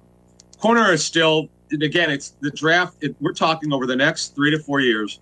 What are your what are the Eagles' biggest needs? Because the draft is not about this year; it's about 15 to 20 percent this year. The rest of it's for the future. Whereas most often, not always, more often than not, your free agency is just for this year, maybe next year if you're lucky. So right now, cornerback, as we said many times, they need it. They need not one, they need two. By the time we start a training camp, now one's got to come out of this draft. You like to get two because Slay is 31. He turns 32 next this January, and they don't have anyone to start opposite him. They have a bunch of fours and fives at corner. The question that then becomes: Is the second guy a veteran that they as a placeholder? They, they they've had a history of doing that. They've not shown the commitment at cornerback to span a couple high picks in doing it. We, we we felt this. We've said this in February. We still say it. We do believe they're going to do some significant corner. We could wind up being wrong, but just our our spidey sense um, w- w- would spell that. What- What's interesting, uh, we have safety at number two, Mike. What's interesting is once again, and they did this and they hit home runs with Malcolm Jenkins, as you know, and Roddy McLeod. It's rare that you get these type of guys in free agency. Those are home runs. Can't count on that. They tried it again with Marcus Williams. He decided against the Eagles' offer, which was almost to the dollar, we're told, of what he got with with Baltimore. So, Mike, does this tell you? I'm going to throw this back to you. Does this tell you they're going to ignore the safety position and just fill it through free agency? He was asked about that today. Um, Roseman Yeah. was. I mean, he, he did get asked about safety specifically. I don't know that he really answered the question. Uh, but yeah, he said, we are. Um, he- essentially said, we got guys on our roster that we're happy with, which. I don't know that he really wants to go with K'Von Wallace and Ande Chachere uh, in training camp and let them battle it out, right? That that uh, you know, Sasha is a really good special teams player. In fact, they as exclusive rights free agent, they gave him some guaranteed money, which was surprising.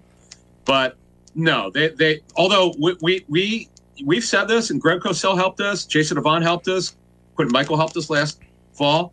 We all know that Marcus Epps really should be starting. I he, he needs to be playing more. He, he's been a great story of development. So are they good enough six-round with. Marcus Epps and Anthony Harris starting? But Harris is Harris was very average. They need someone younger. Marcus Williams would have been that guy. They would have been great shape at safety. So it what here's what it tells us to move on here, Mike. They clearly want to do something significant at safety. That we don't need a guess. They're telling you by trying to sign Marcus Williams. They already gave you the answers. They tried to do it. They were going to pay him 14 million a year. We're, our our understanding is their offer was somewhere around the 14 million a year range, which what which what he got from Baltimore. So they're already telling you they want to do something significant at safety. All right. So, So the question is- so is it trade up for a safety then? Well, I, I, I don't see that. That's not been their deal. Right. That's just not been their deal. Um, they, they did it. They, they, they, they've done it. Uh, since 2010, they spent two second rounders. They completely missed with Jaiquawn Jarrett, Jarrett, Temple, who's a great tackler but couldn't cover you. And they actually, people don't want to hear this, but Nate Allen, I think they actually got it right. I was at the game at Giants Stadium when he tore his patella. He probably would have made it. He went up playing for the Dolphins, I think, and Raiders, but he was never the same since the injury. I don't blame them for that one. They completely botched the Jaiquawn Jarrett. You never draft a, a box safety early. You just don't. Um, they learned from that. And came K'Von Wallace, he hasn't really shown much, Mike, in the first years of the fourth rounder. So they're going to do something big at safety. They had a No, whether safety. They had a safety. He's in Buffalo. I know. Jordan Yeah, oh, Poyer. Oh, you talking? What's that? Poyer. He- They drafted him in the Yeah, seventh but- round. Here's the thing about Poyer, though, and I'll, I'll defend them. Nobody knew what he was. Uh, yeah, then. I kid, but they, I'm saying they, they, Yeah. they did. He was a guy that was here that is playing well. Eric Rowe too. By the way, that was a dumb mistake they made. Of of they never should have listened to Jim Schwartz. They should have kept him. Eric Rowe has made a, uh, his career now. He got a nice contract as a safety with a nice extension with uh, the Dolphins. That was a mistake. They never should have moved him. Yeah. All right, Adam Kaplan. Uh, real quick, um, Yeah. you take a look at the future. Uh, some of the competition for the future here: linebacker, uh, running back, tight end. This is still a spot where I feel like you're looking maybe a little deeper in the draft. I feel like the linebacker first round thing is like a pipe dream. Uh, Oh, but, no way. But but those spots, I'm interested to see what the depth and competition look like there. Mike, in my career, 19 years, I've never seen a, a team more year to year at linebacker. They they just don't believe in spending value at linebacker. They tried it uh, with Mychal Kendricks. They nailed that one. Was it 12 years ago? 11 years ago? Uh, they got that one right, uh, but that was a long time ago. They missed on Matt. Uh, Matt McCoy was his name? Yep. I think. Uh, it was Yeah, too Andy- small. How about Andy Studebaker's name and Chris Gocong getting thrown out there today? Yeah, Gocong was the third from Cal Poly, Yep. and then um, uh, yeah, and, uh, Studebaker what was he a third rounder, fourth rounder? I, I, don't remember. He might have been a little But- deeper than that, but I remember But nevertheless- Studebaker. Nevertheless, they just don't. They don't. They just don't believe in and putting. Uh, what they do is, and they've had some success, is they they'll spend money in free agency, not at high value. So so to move this along, Mike, to finish up here. No, I, I don't expect them to spend a, a early round linebacker. Would not surprise me at all if they don't even draft one. Why? Um, Kyzir White, they really really like him. They think he, it could work here. Um, they, they think this could be a, more of a one year situation. And Davion Taylor did some really good things last season. He couldn't stay healthy. Uh, we had a scoop a couple months ago. They actually changed his diet. He's into yoga or something like that. So changed some stuff up. So we'll see. But they're just they only use two linebackers anyway. Mike, why, why would they spend an early pick on a linebacker? It, it would go counterintuitive to what they've done. But I I would love it because it would show me that they're open to doing new things. Kenny Gainwell said he's ready to have a big year. Should we believe him? Um, you know that it's not his fault. No, he had a decent season, but they need to use him more as a pass receiver, more on explosive plays, slot, a little bit out wide. No, folks, he's not a slot receiver. Enough of that stuff. But he's explosive. They got to figure out a way. The, the coaches have to figure out a better way to use him. That, that that's what I would say. Yeah, his quote was, "I'm trying to go into year two and go crazy." So we'll see. Ooh, I like it, man. It, it, this was my guy before the draft, and um, it was kind of funny because I didn't think he'd last to the fifth round. Boy, I, I didn't expect that. But remember, though, before we get out here, remember they made him a short yardage back. Remember earlier in the season? That was really surprising. Yeah, he got a lot of touches early. They kind of phased him out, yeah. then they brought him back. All right. Uh, Adam Kaplan, InsideTheBirds.com, the Inside the Birds podcast with all the draft news great insight and intel leading you up eight days away to the NFL draft. We'll have plenty more uh, right here on Football at Four. Adam, thank you, man. Hi, man. See you. Right, he'll be back on Friday. Andrew tomorrow. Football at four here on the Sports Bash. We'll get Andrew's thoughts tomorrow on some more draft stuff. We'll talk safeties with him, as Adam just brought up. That that's the spot because what Howie Roseman said today regarding the safety position Says, well, I think we have other defensive backs there too. We drafted K'Von Wallace. We have two guys we brought. Andre Chachere in here from Indy, and we have Jaden Mayden, Jared Mayden here as well. And that's even before the draft. We obviously we have a long time until we play a game, but we like those guys. I got news for you. Those guys aren't starting in September. Uh, headlines on the way. Paul Hudrick is here in about 20 minutes. Stick around. More Sports Bash. Jeff Kerr tonight on all the NFL news at 5. Now. For the ones who work hard to ensure their crew can always go the extra mile, and the ones who get in early so everyone can go home on time, there's Grainger, offering professional grade supplies backed by product experts so you can quickly and easily find what you need. Plus, you can count on access to a committed team ready to go the extra mile for you. Call, clickgrainger.com, or just stop by. Grainger, for the ones who get it done. Sports Bash on 97.3 ESPN. All right, 429 Sports Bash, 97.3 ESPN. Paul Hudrick will talk a little Sixers Raptors with us coming up at 445 at 5 at 455 we'll have a pick your trip sounder opportunity to qualify for Pick Your Trip, Eagles Road Trip. That's coming up all this hour here on the Sports Bash Live on 97.3 ESPN and the 97.3 ESPN free mobile app. I'm Mike Gill. Josh Henning is my producer. And of course, we take a look at all the big stories going on in sports right now with our headlines. Uh, Deebo Samuel has dominated him. I got the betting odds on where what his next team might be.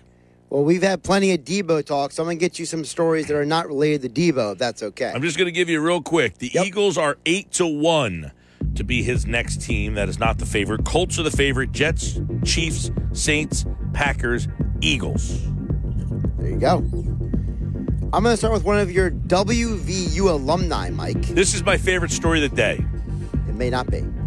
I don't even know if You know which WVU guy I'm talking about. Uh, it, I don't know. I, I, would imagine you're talking about Tshiebwe. I'm not. Okay. Jerry West. Oh, yeah. This story, too. Yeah, I did see this. His lawyers are demanding a retraction well, and a should. public apology from the HBO series Winning Time in a letter sent by his legal team. West's lawyers allege that West is being portrayed falsely and cruelly they have him portrayed like a psycho.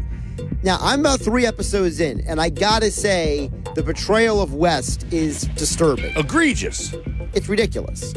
Yeah, it's they so, have him throwing trophies through windows, and they just act like, like the most irrational idiot. Just like a, like a, like a like a psychotic idiot who can't be rationalized with. Yeah, the guy is the logo. Yeah. You think they're gonna make that guy the logo? I can't even watch the. I, I I'm so out on that show because of the portrayals. Make me feel that all of the stories are so fabricated. Yeah, I've bailed on the show too. Now, Kareem Abdul-Jabbar came out with a long article. I read that. That the uh, the show is depicting him very wrongly as well. So Well, he said everybody. He said all of the characters are very one track. There's no character development. They're all one. You know that basically the writers were terrible.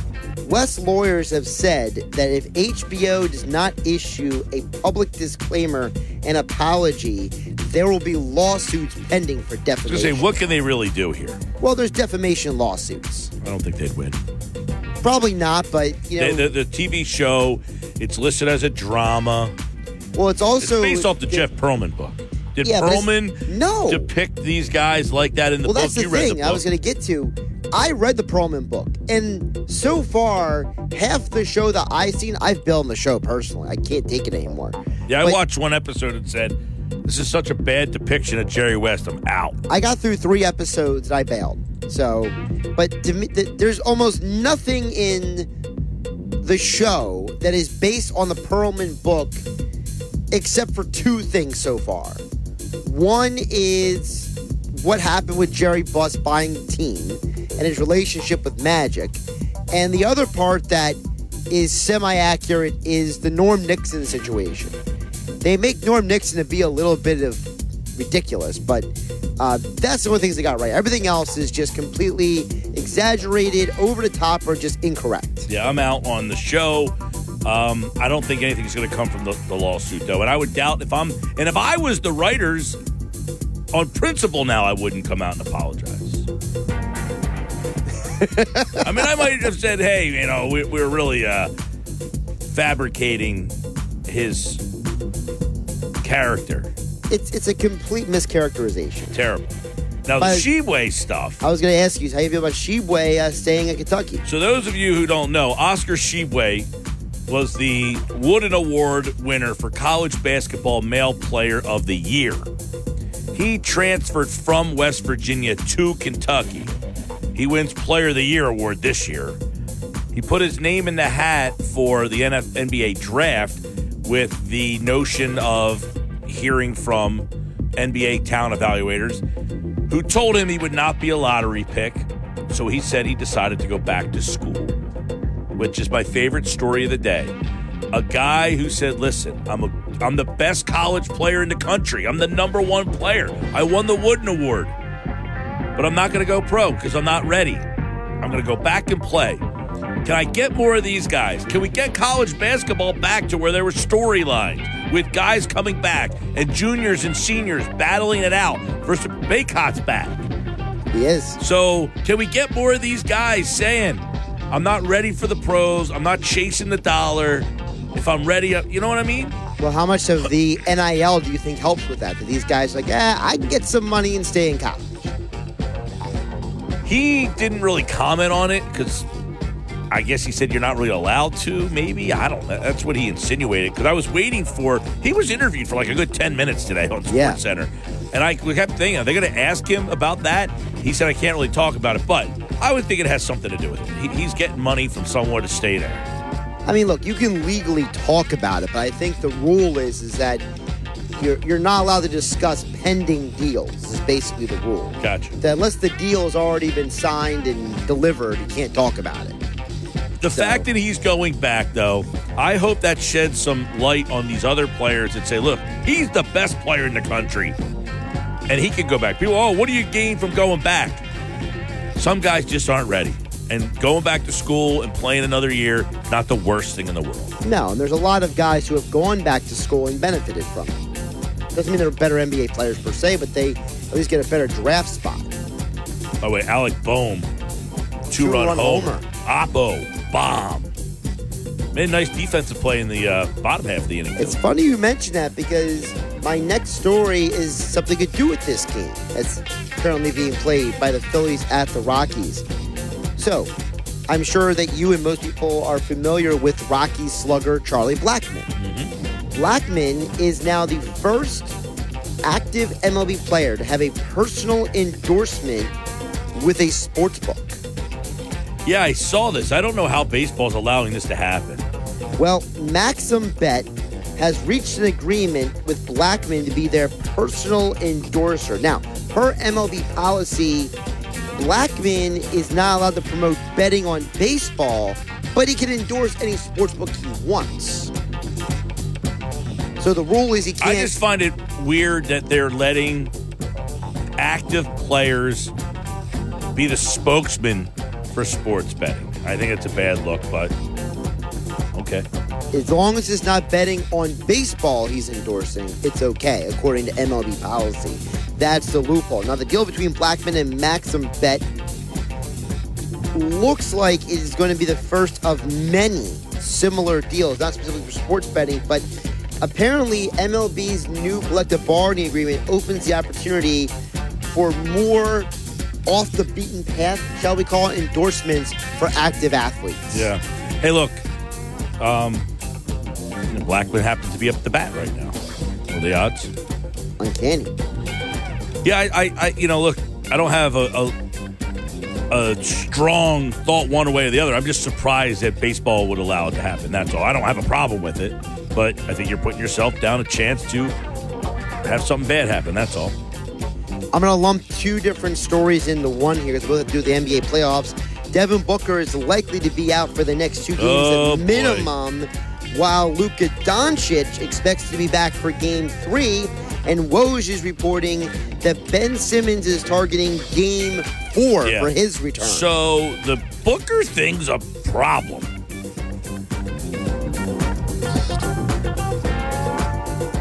Sorry about that. The ESPN app decided to start playing a video on me. I, I had to turn that thing off. Um, the, the Booker problem is serious because without him, they lose a huge part of their score. Huge. I mean, he was unbelievable last night. But even if he's not unbelievable, he's a huge part of their team. I, I, I make an argument that he deserves the MVP more than Jokic. I would agree with that. Okay, that's one. Two. Without him last night, they just could not get that big answer. There was not like, you know, Chris Paul is not that guy. He doesn't have that juice anymore. Chris Paul is not a go-to player. No, but he he was never really like the offensive leader. No, but he was a guy at least you would could depend on in certain situations. Well, I can depend on you, but he's not going to get me that big bucket. He's No. the point guard. He's the distributor. If I need a big bucket, I go to Booker. And him not being there makes that that that Pelicans team. I would love nothing more than the Pelicans to win this in advance and tell Zion to go pound it. Nothing better in the world than watching Zion not be a part. You know, they have tried for years to manufacture ways to get them into the playoffs, to get Zion on television that nobody cares about. Who would have thought the key would have been C.J. McCollum for the franchise? Who would have thought the key would have been getting Zion out of there? I mean, CJ has played extremely well since he got traded, and I would argue, Brand, this is the best year of Brandon Ingram's career. Oh, Ingram's been awesome. He was nothing more than just a three point shooter, and he is way more than that now. He's also playing defense too. How about them apples? They have so many young players on that team. It's a very. Who would have thought that Willie Green was an NBA coach? By the way, when he was playing for the good job. Sixers, would anybody have said, "No, that guy's the next, the next NBA coach right there"? I mean, I, I wouldn't have said it, but I would have also been wrong. What was the other two?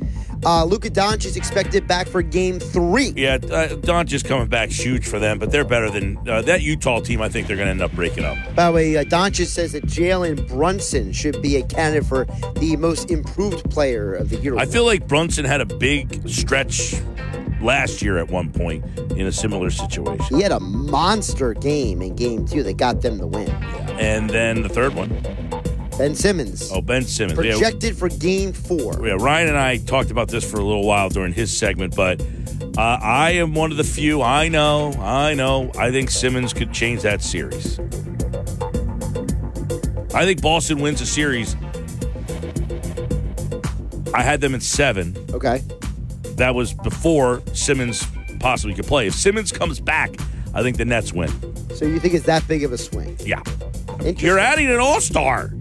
Uh, they are adding an All Star. I, I think they could beat them even without Ben Simmons. I just think Ben Yeah. Simmons makes it easier. All right, Paul Hudrick is hanging out. We'll talk to him about the Sixers and the Raptors. Does Nick Nurse have an adjustment in his bag of tricks? We'll ask Paul coming up next. Now, For the ones who work hard to ensure their crew can always go the extra mile, and the ones who get in early so everyone can go home on time, there's Grainger, offering professional grade supplies backed by product experts so you can quickly and easily find what you need. Plus, you can count on access to a committed team ready to go the extra mile for you. Call, clickgrainger.com, or just stop by. Grainger, for the ones who get it done. Back to the Sports Bash on 97.3 ESPN. All right, let's bring Paul Hudrick into the conversation tonight. It's game three, pivotal. Sixers win, they go up 3 0. If they lose, Raptors and Sixer fans know how you react to a loss. You'll overreact like crazy. So, Paul Hudrick from Liberty Ballers is here. I guess the number one question would be Nick Nurse. Uh, generally, we think is uh, you know one of the best coaches in the league. We thought he certainly had the advantage over Doc in this series. Does he have an adjustment in his bag of tricks when they go back home? Or like game two, does he do the same thing and say, if you're going to hit 50%, I'll shake your hand? Uh, so I'm sure he's going to throw some new wrinkles in there here and there, but I still think the primary strategy is going to be don't let Joel Embiid touch the basketball. And I think uh, if you're a head coach of another NBA team, I, that should always be your strategy. Like I, like yes, I, I think you have to say okay Tyrese Maxey keep you know keep having a true shooting percentage of like 86%. Tobias Harris keep t- shooting 60% from three. You know, dare all these other guys to beat you. Um, even like to an extent, James Harden. Like I, you, quite frankly, this version of James Harden, and maybe James will get it together, and maybe James will have a, a big night here or there. But um, if I'm like doing the whole pick my poison thing, it's still, you know, I am stopping Joel Embiid. That's what I want to do. So I, I imagine tonight you're, you're going to see more of the same of that. Again, maybe a few new wrinkles. Maybe they try some different things, some different coverages, and some different ways to guard him. But um, if that's not like I, I can't. Nick Nurse has guarded Joel Embiid like this forever. So I, I can't imagine uh, it going another way, at least as far as that goes. Right. I mean, I don't know how the Sixers can hit 50%, 47% again, though. I mean, can they rely? I know they're getting open looks and open shots, but you go into Toronto, Paul, thinking, hey, you're going to shoot 40, 45, 50% from three again. No, I mean it's you're right. It's it's a total outlier to shoot damn near fifty percent over two playoff games is pretty insane. But again, when you look at like like you just said, I mean, they're, they're, these are great looks because of what their strategy is. Their strategy is pack the paint, um, don't let Joel Embiid get the ball, and don't give up any any shots at the rim. Um, because they don't have a true shot blocker either. So that's part of their strategy too. Is they don't have a rim protector, so they need to play team defense like that. But the issue is when you do that, if you have a team, you have a player like Joel Embiid who is playing a really unselfish brand of basketball. You have a James Harden who is an still would say whatever you want about him and the hamstring, whether it's healthy, whatever, is an incredible passer. Um, one of the best, you know, maybe in NBA history. I mean, then you, you know, then you have guys like Maxey and Tobias Harris that not only can they make that outside shot, but if you're over aggressive on your closeout, they can get by you and get to the rim. So um, it, it's, it, I, I don't expect the Sixers to shoot as well as they have. But here's the thing, Mike. The first two games have been blowouts. Like they've crushed them because they've shot the ball well if they just shoot the ball decently, I still like the Sixers, even though maybe the game is a little bit closer. I was going to say, if they don't shoot 45% and they only shoot 30%, uh, what, how does that change the game? It make, clearly it's going to, it would be a tighter game, but I also have seen nothing out of the Toronto Raptors offense that leads me to believe that they're going to do anything to bust out of it. I don't think Fred Van VanVleet's a 100% healthy. And I think you can see, like, you know, he's having to chase Tyrese Maxey around right now. Fred Van VanVleet's a very good defender um, but asking him to to guard Tyrese Maxey for you know whatever forty minutes, and then to give that you know to potentially score thirty points and, and run the offense, that's a really big ask for a guy who's not one hundred percent. Uh, you saw OG Anunoby have, have a really good night. He's he's a very good player. I think he's going to be a factor. Uh, Tobias Harris has done really an outstanding job on Pascal Siakam through two games. So, I, but this is like as much as and, you know Jackson Frank, who writes for Liberty Ballers, had a really excellent point where it's like I think a lot of us, myself included, focus too much on what the Raptors do well and not enough on what the Sixers do well.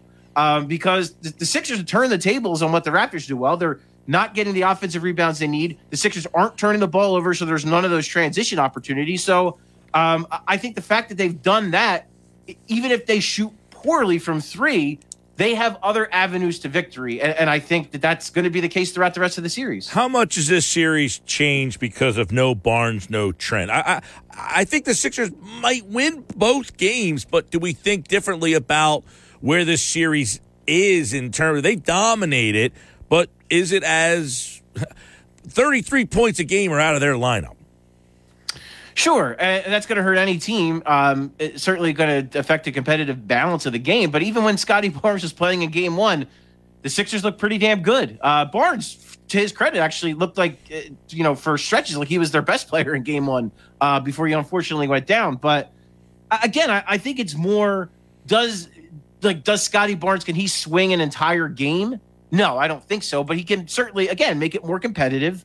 Um, and it's just another option for them right now. I think what you're seeing with them too, when they don't have Barnes and you know when Trent Jr. banged up, they have to go to like Malachi Flynn, who just quite frankly isn't big enough, strong enough, fast enough, ready for this moment at all.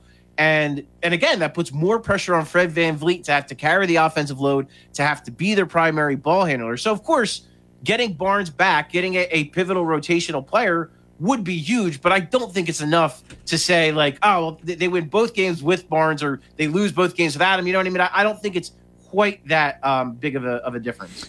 Um, give me something in your mind, Paul. You go into tonight with Toronto saying they haven't done this yet, but it's bound to happen. As far as like what the Raptors could do, like positively, or yeah, something that they just you know you thought they would be able to do in this series, but just hasn't happened yet.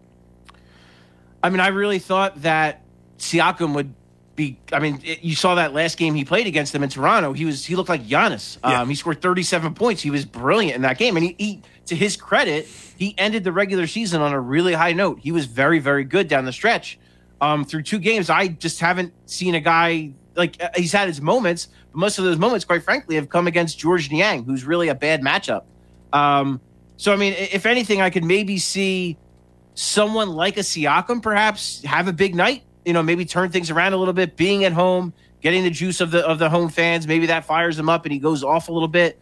Um, but other than that, yeah, I, I don't.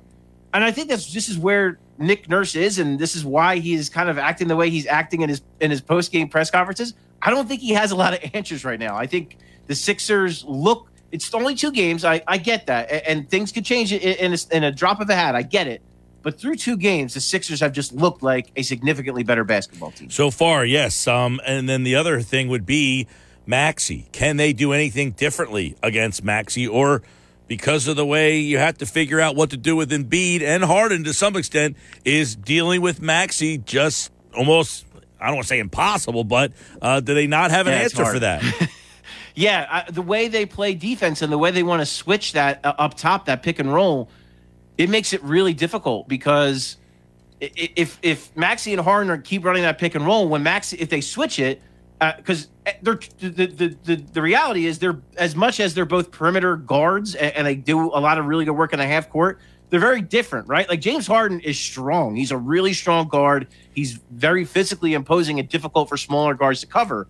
Whereas Maxey is is is fast. He's quick and he's going to blow by bigger guys. So it, once they get you in that switch, you know, if, if you have OG Anunoby, who is a, again a good defender, if he has to sprint out to try to get to Tyrese Maxey on those pick and rolls, either Maxey's going to be wide open because OG An- Anunoby's not going to be able to close out fast enough, or he's going to go bl- blow right by him because um be, because he's just way too fast. So I, I think the way the Raptors want to play defense, the way they scramble, the way they want to create chaos and create turnovers, they can't do that successfully with Tyrese Maxey, with the way the Sixers are configured, like you said, with Joel Embiid and with James Harden demanding so much attention. Um, you know, it, it's it's and then not only that, like Mike, Danny Green, really good shooter. Georges Niang, really good shooter. Shake Milton, also a pretty good shooter. So if you're gonna collapse on these guys, they have so many options on the outside to hurt you. So um, the, the Tyrese Maxey cover is going to be a really difficult thing, I think, throughout this entire series for the Raptors. Uh, he's Paul Hudrick, Liberty Ballers. They'll have full coverage of tonight's game three, 8 o'clock, right here on 97.3 ESPN. We got a ton of text reaction we'll get to next hour as well. Paul Hudrick, 3 0, or do we get a series?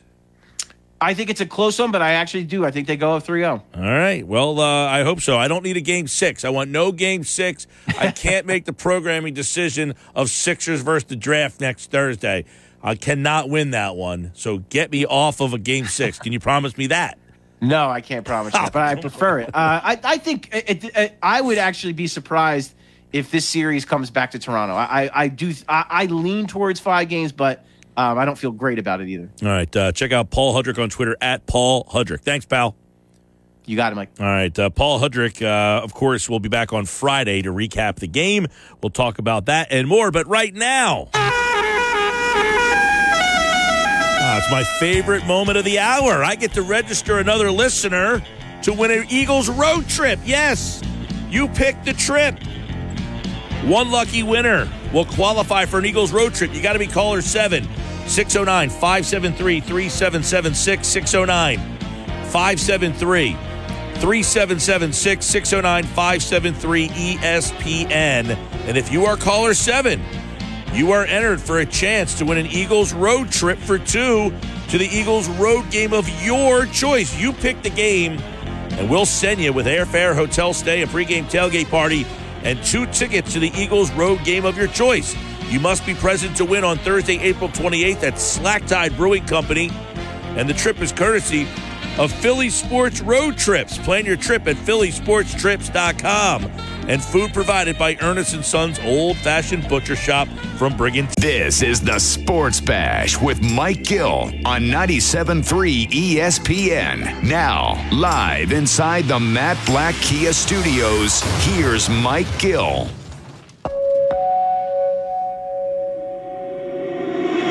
Reach out, touch faith. 503 Sports Bash. Susan in Egg Harbor City, congratulations. She's a qualifier. She has a shot to win a Eagles road trip to the Eagles road game of her choice. If she is selected next Thursday at Slack Tide Brewing, she will step to the podium and say, with the first pick, I am going to this Eagles road game. Susan seems like a uh, Arizona. I think that's where she would go. Do you now? You ask these people when you talk to them, which road game are you interested in? I do not. Got that information? No, my biggest priority is making sure they know the date, the location, and stuff like that. To see if you like uh, had like a- like indication of like where people are thinking. Uh, that has not been on my repertoire of things to uh, These are the kind of things that go through my mind. Like that, I want to get the insight of people. Hey, if you win, where would you go? Which which road game are you picking? Maybe you should ask them when they show up that day on Thursday. Well, I mean, that day I could find out, but I'm trying to get a little little insight before. I like to have like the analytics beforehand. Twenty five percent of listeners would like to go to this Eagles road game. Uh, you said analytics. Yeah, well, you got to have more. The more information you can have at your disposal when you go into something, the better. You know, the better show I could have. I have a better show if I have the better information. you know what I'm saying? I just I just had this visual of like a pie chart explaining like what everybody's interested in. Yeah, well, um, I mean, for my liking this year, and I will say this, I would think the road schedule um, this season, if I'm ranking them, Mm-hmm. Arizona, I've never been to. Indianapolis, mixed reviews.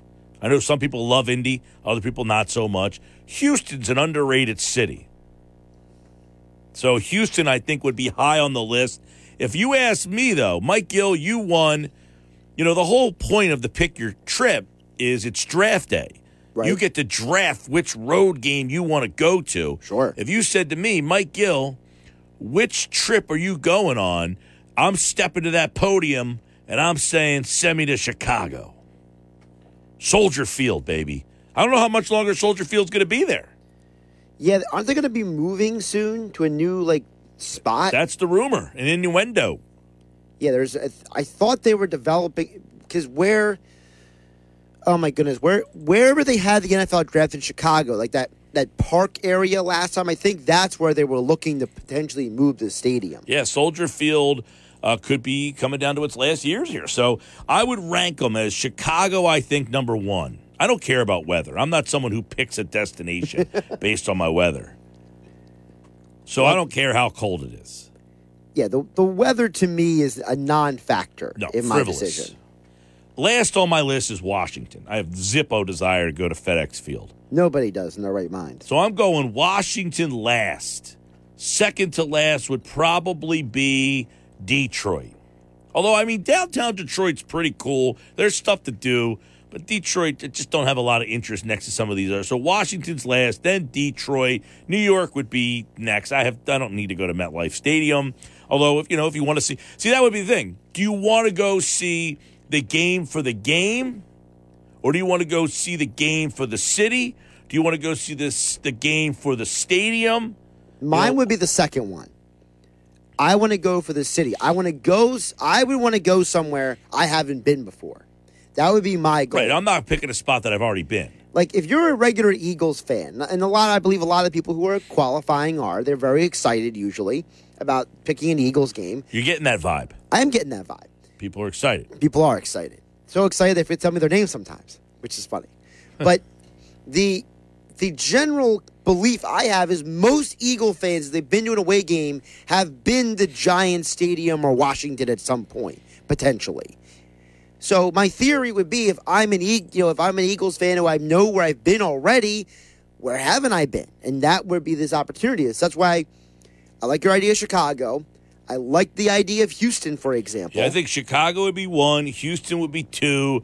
I'd probably go Dallas three. Okay.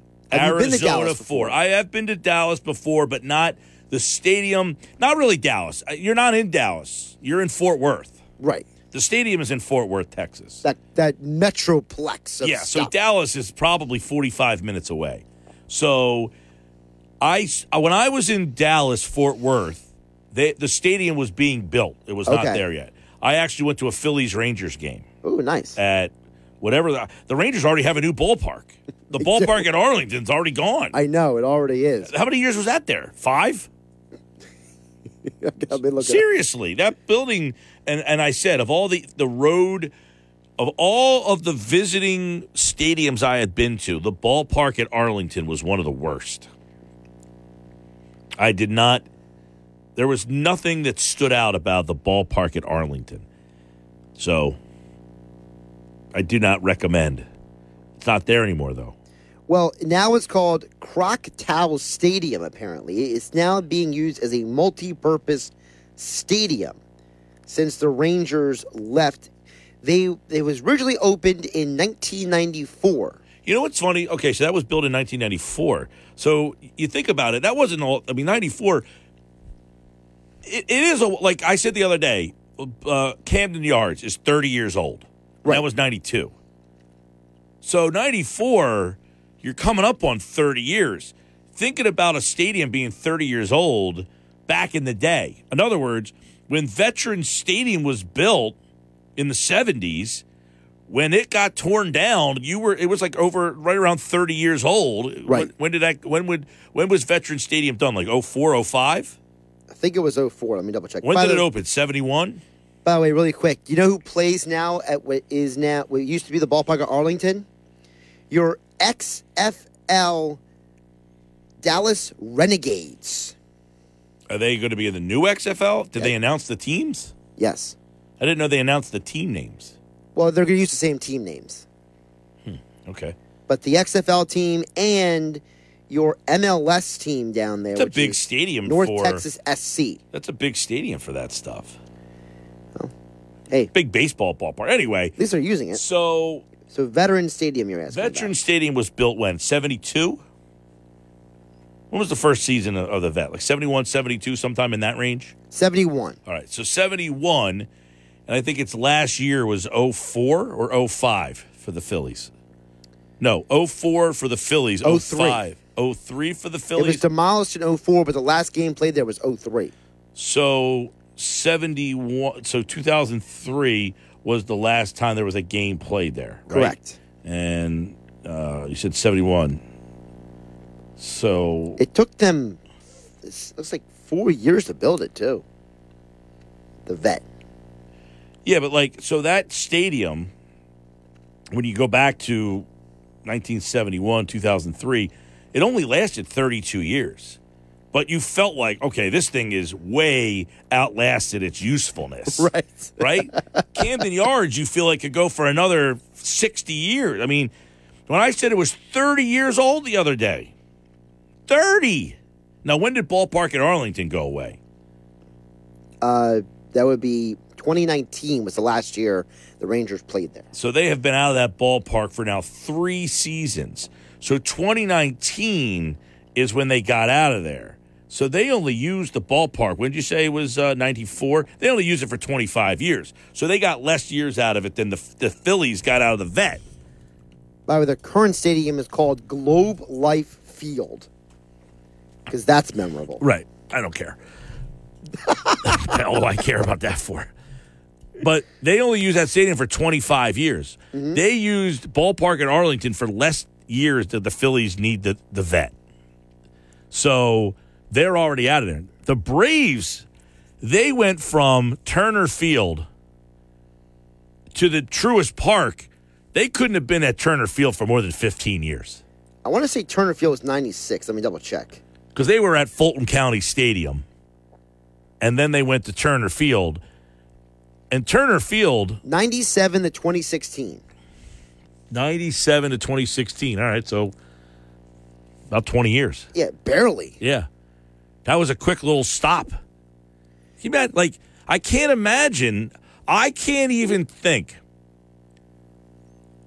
about when the Phillies will be getting out of Citizens Bank Park. But they've already been there 20 years. Right. That would be like the Phillies getting out of Citizens Bank Park now.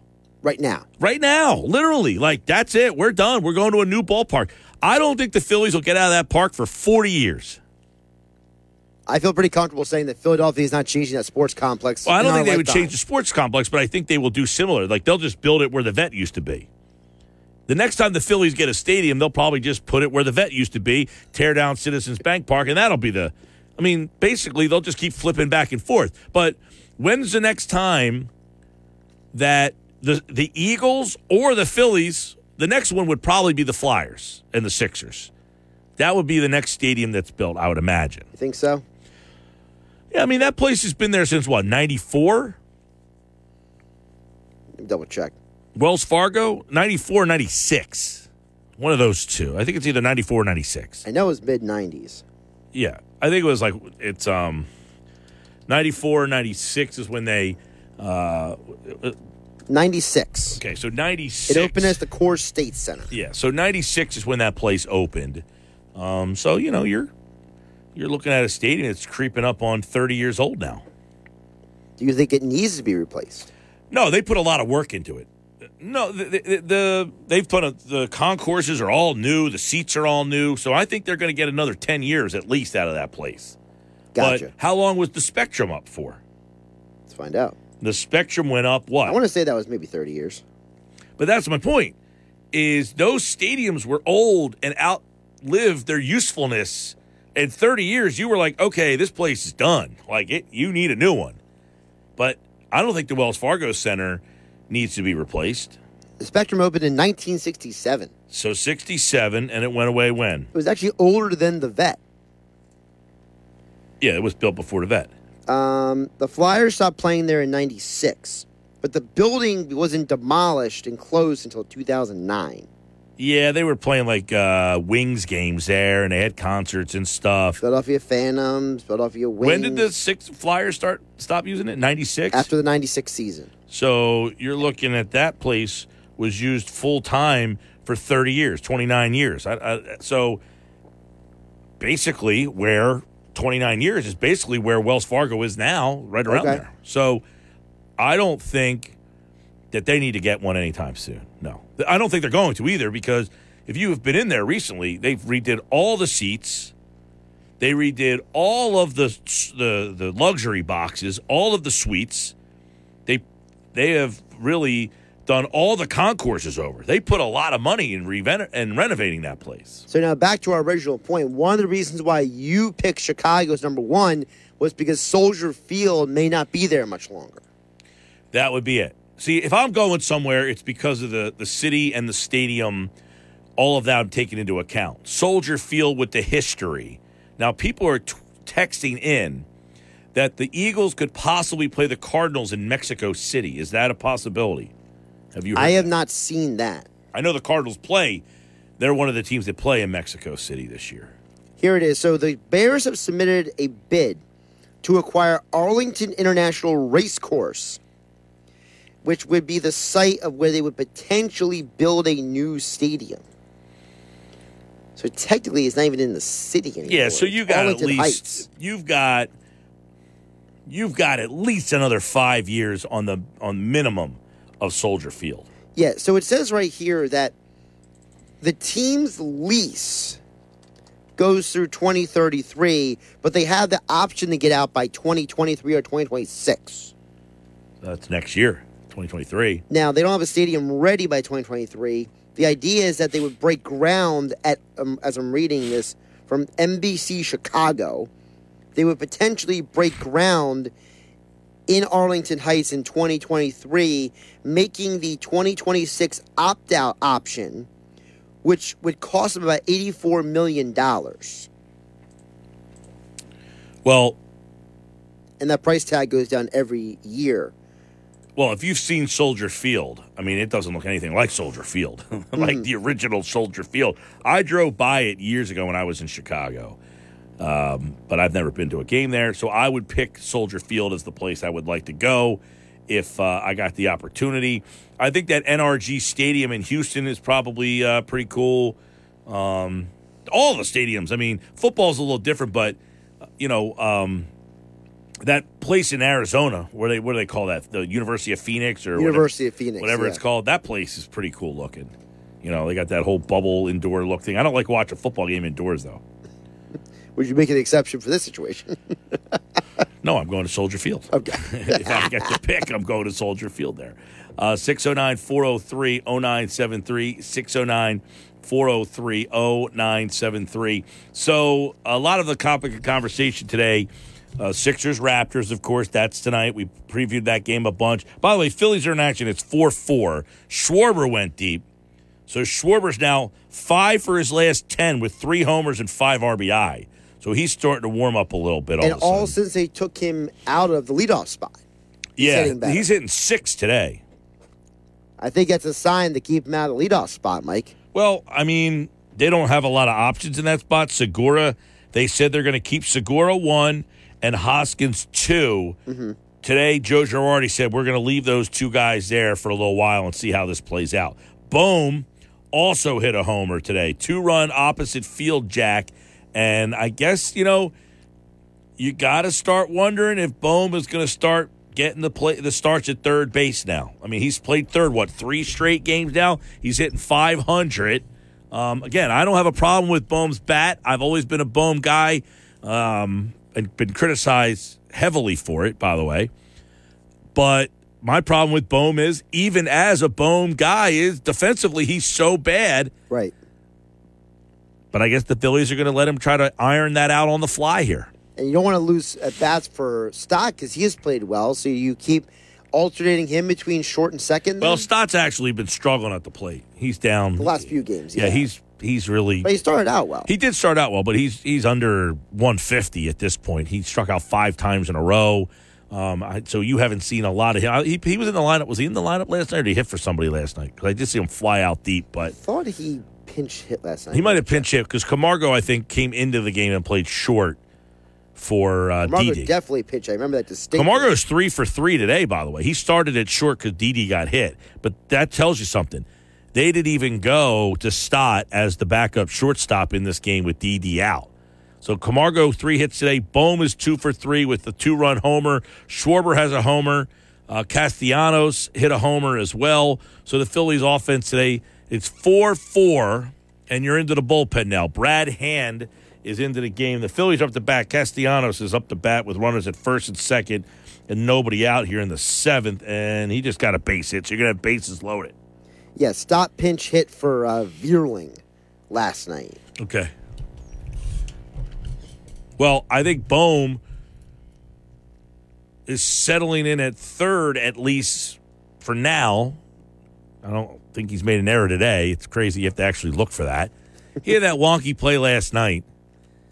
It's a ground ball hit to him and on a double play ball. He was his footwork was kind of lousy, but Here it is. So I'm not asking him to be Brooks Robinson. Yeah, so Stotts, two of his first four games in the, with a team, he had two for four games. Since that, he hasn't had a hit at all. Yeah, So no, started I, out good. I know he got off to a hot start the first couple of games, but he's really he had like five straight strikeouts. He's been struggling Yep, a bit. that was the Marlins game. Yeah, because there was a guy tweeting at me, you know, why don't they play Stott over Didi? And I said, what? Is, Stott hasn't done anything to take that job, right? He hasn't grabbed that job. So, so far, Camargo. By the way, Camargo is a better defensive player than all of them. Oh yeah, definitely. And on a team that's wretched defensively, he's got to play. Someone has to. That's for sure. Well, you can't play your nine worst defensive players. Somebody has to be able to field their position out there. So Camargo, when he plays third, he's the best third baseman. When he plays short, he's the best shortstop. So that's why you're getting a look at Camargo. Yeah, at it's not recommended, Mike. No, but Bohm, right now, the way he's hitting, they're going to keep putting him in the lineup. And you know what? Why not at this point? Well, and look, I like Bohm again, but my point has been if you can't field your position, you can't play. Sorry, but this team has a bunch of guys who can't field their position. Correct. So you can't penalize him over everybody else. But I will say, he is definitively the worst of them all. He is the worst defensive player out of Schwarber, Castellanos. Out of the group. Yeah. So that's why trying to find him DH at bats is uh, is a little tougher. Plus, you have Hoskins, um, Harper having to DH right now because of this elbow issue. All right, Sports Bash Live, 97.3 ESPN, the 97.3 ESPN free mobile app. We've got a little NFL in the way with Jeff Kerr. Before we do that, I want to tell you about my friend Dr. Paul Lewis over at South Jersey Advanced Health Solutions. You know, I've been telling you about my allergy issues. Well, I don't have them anymore. That's because of Dr. Paul. If you have allergies, somebody you know has allergies, everybody knows somebody. You're like, my God, his allergies.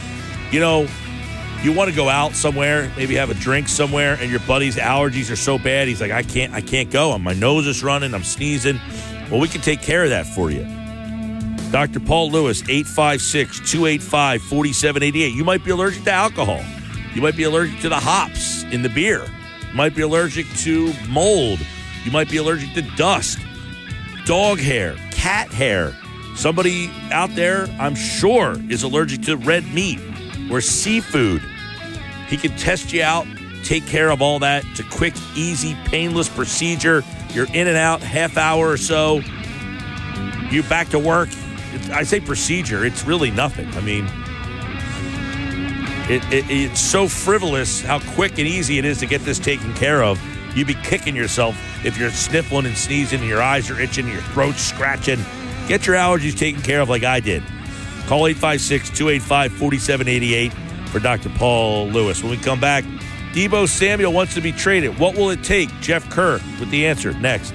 Now, for the ones who work hard to ensure their crew can always go the extra mile, and the ones who get in early so everyone can go home on time, there's Grainger, offering professional grade supplies backed by product experts so you can quickly and easily find what you need. Plus, you can count on access to a committed team ready to go the extra mile for you. Call, clickgrainger.com, or just stop by. Grainger, for the ones who get it done. More Sports Bash with Mike Gill on 97.3 ESPN, South Jersey's sports leader. 530 Sports Bash 97.3 ESPN. Jeff Kerr from CBS Sports. By the way, Alec Bohm with a sacrifice fly. And now a three run bomb. It's like Camargo. People keep asking me why they keep playing Camargo. He's hitting like 400. That's why. Uh, Bohm, though, with another uh, big day. He's got three RBI on the day. And the Phillies lead it now in Colorado nine to four. We'll keep you up to date on that. Jeff Kerr, CBS Sports covers the NFL, is with me right now. A lot of NFL news going on. Jeff Kerr, what's up, man? Well, you just saw the silent uh, fist pumping over here after Camargo's three-run home run. It's I've been on I've been on the train. Let's play Johan Camargo. Let's play Alec Bohm, and let's send Bryson Stott back to AAA. But no one seems to listen to me here, Mike. Yeah, well, they've got uh, Bohm and Camargo in the lineup because Didi was hurt today, so uh, Camargo played short. Uh, so there you go. We'll see. Uh, they got to find a way to keep Bohm and uh, I guess Camargo because Camargo plays Yeah. defense. Bohm does not. Uh, but good day so far. Uh, we'll see if they can hold this up. Now I got to ask the bullpen to get involved. Big day in the NFL, though. Let's shift over to there. Um, Deebo Samuel wants to be traded. Doesn't seem salvageable at this point. Everybody's going to make the call. Uh, what kind of call? What, what's the call like between Howie Roseman and, and John Lynch? Well, I know this is before. I guess Howie Roseman's press conference today was probably about what an hour before Deebo Samuel said he wanted to be traded. But from the from what I've gathered and just by what he's saying, it doesn't seem like the Eagles are now. Again, we got to remember this beforehand. It doesn't seem like the Eagles are interested in trading for a guy like that, or maybe they're interested in trading for him, but paying him is a much different story. Um, what kind of offer do it makes sense? A first round pick? Um, does that have to be? Is that do you have to start with a first round pick? I mean, he's interesting. He was a second round pick. He has one huge year of production. He is a little older, and he's on the last year of his deal. Do you get any leverage by the fact that guy doesn't want to be there anymore? He's 26. He was a second round pick, and he only has really one big year of production. I would give a first and a third. I'd start there.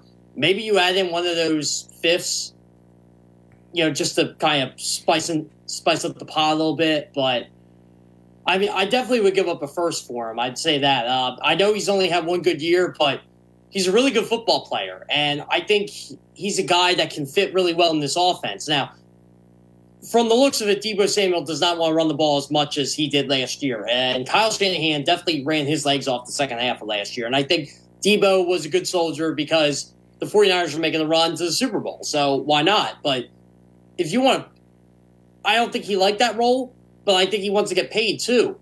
And I don't think he wants to be out of the NFL by the time he's 29 or 30 because you're running the football with him too much. Just because you can do it doesn't mean these guys necessarily want to do it. But I would give a first, a third, and potentially a fifth. But I definitely start first and third. So the next question is why does he want out of San Francisco?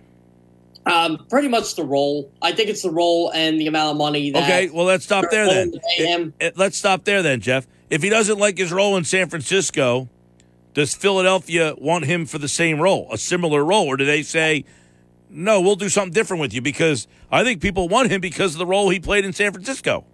I think a lot of teams do, but I, I think he doesn't mind the role. I just think he's used in the role too much. Like you get, I forget how many carries he ended up with last year. It might have been fifty six. I could be wrong on that number, but that's just the number I popped up in my head. Um, that's a lot of carries for a wide receiver. He was the first player in NFL history to have 1,400 receiving yards and 300 rushing yards in a season. That's a lot. Um, that's a lot of rushing yards. Now, you can use him in that role, but maybe only 20, 30 touches a year at running back. I wouldn't give him 50 or 60. And I think he's looking at it as look, I want to get paid as both a wide receiver and a running back if you're going to use me in that role. So $25 million just ain't going to cut it.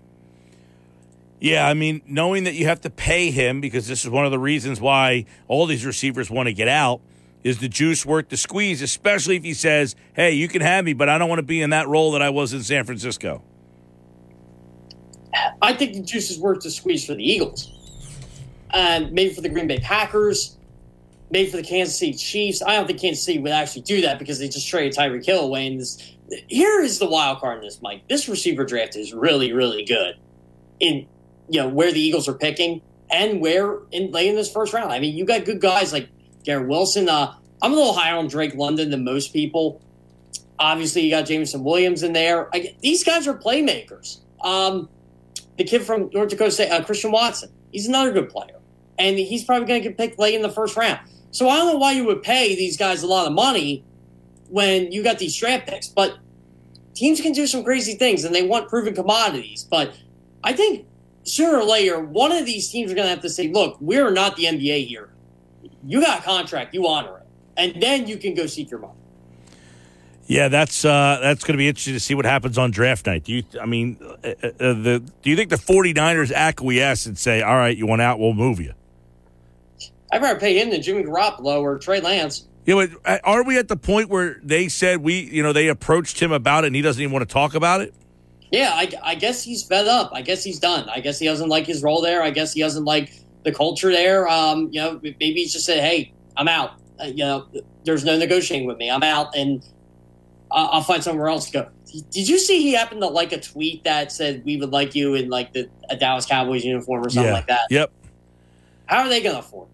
Right. Well, uh, yeah, that's you know frivolous uh, thoughts right there. You look at the, they can't afford bringing him in, but Darius Slay gave the eyes, and then so did Avonte Maddox. Yeah, so I saw both of them did. Uh, Eagles got money to do it. It's not like they're they're low here. no, the Eagles definitely could get it done, but there'll be there'll be other suitors, so you might have to overpay and then pay him. which is okay. Uh, I mean, for a player like him, I do it. You're going to get a good Deebo Samuel for at least four or five years if you can make him happy. And you know, who knows? Maybe he'll want to go back to the East Coast. I mean, South Carolina went to South Carolina for college. He's a really good player. I mean, I think Nick Sirianni would get the most out of him. That's for sure. Yeah, I just you know, I, I you, you say that he doesn't want to be in that role anymore. That's the only thing that concerns me is I like him because I want to use him in the role that they hoped Jalen Reagor would be able to fill, and, and he has failed in. I'll say this: I don't compare myself to a professional athlete, but as a competitive bowler, I like bowling fourth. I like bowling first. But if I'm on a loaded team, I don't like bowling third. But if I'm on a loaded team, I'll bowl third. Just saying. Gotcha. All right. Well, uh, you don't want me bowling with you at all. That's that. That's what I can tell you. Oh no, you. I would take you, Mike, in the handicap league. I'll get you better. I'm pretty bad, man. I played for three years and I sucked all three. Um, I went from like, well, I I actually went from like a 100 to like a 158.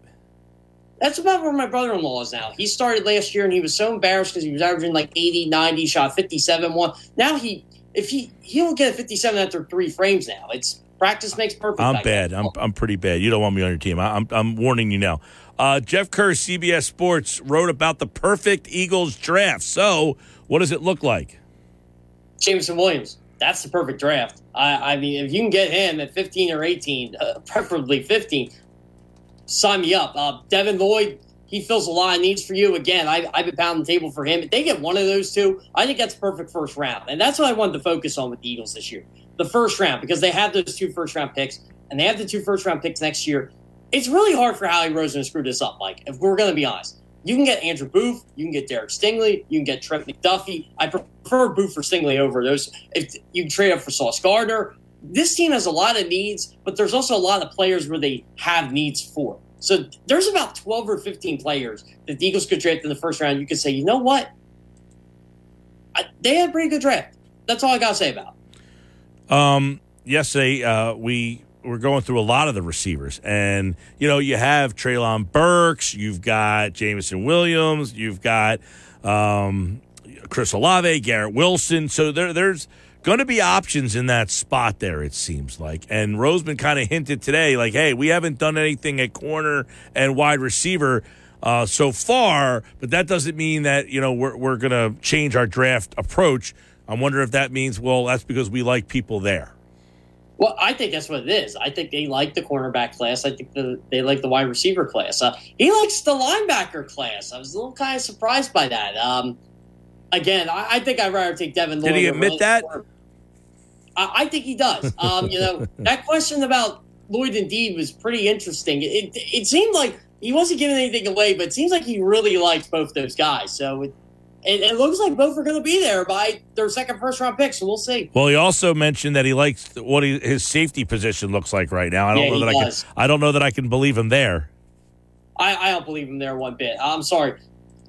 I'm, I'm not buying what he's selling. Uh, you know, Marcus Epps could be a starter in. T- I think he's good enough to be a starter. That doesn't mean the Eagles want him to be a starter. I'll just say that. Yeah. Um, I, I think um, as we approach here, we get closer. Um, if there's a trade up, what position's it for? I'll say Sauce Gardner. I'll say cornerback. So if they do trade up, it's for a corner Sauce Gardner. Yeah, a difference making corner because that way you got the long term placement for Darius Slay, and he gets to play with Darius Slay. I think that's going to be huge. And that, to me, that guy's the best cornerback in this draft. No Yeah. doubt about it. A lot of people like him. Where do you have to trade up to get him? I would say eight or nine.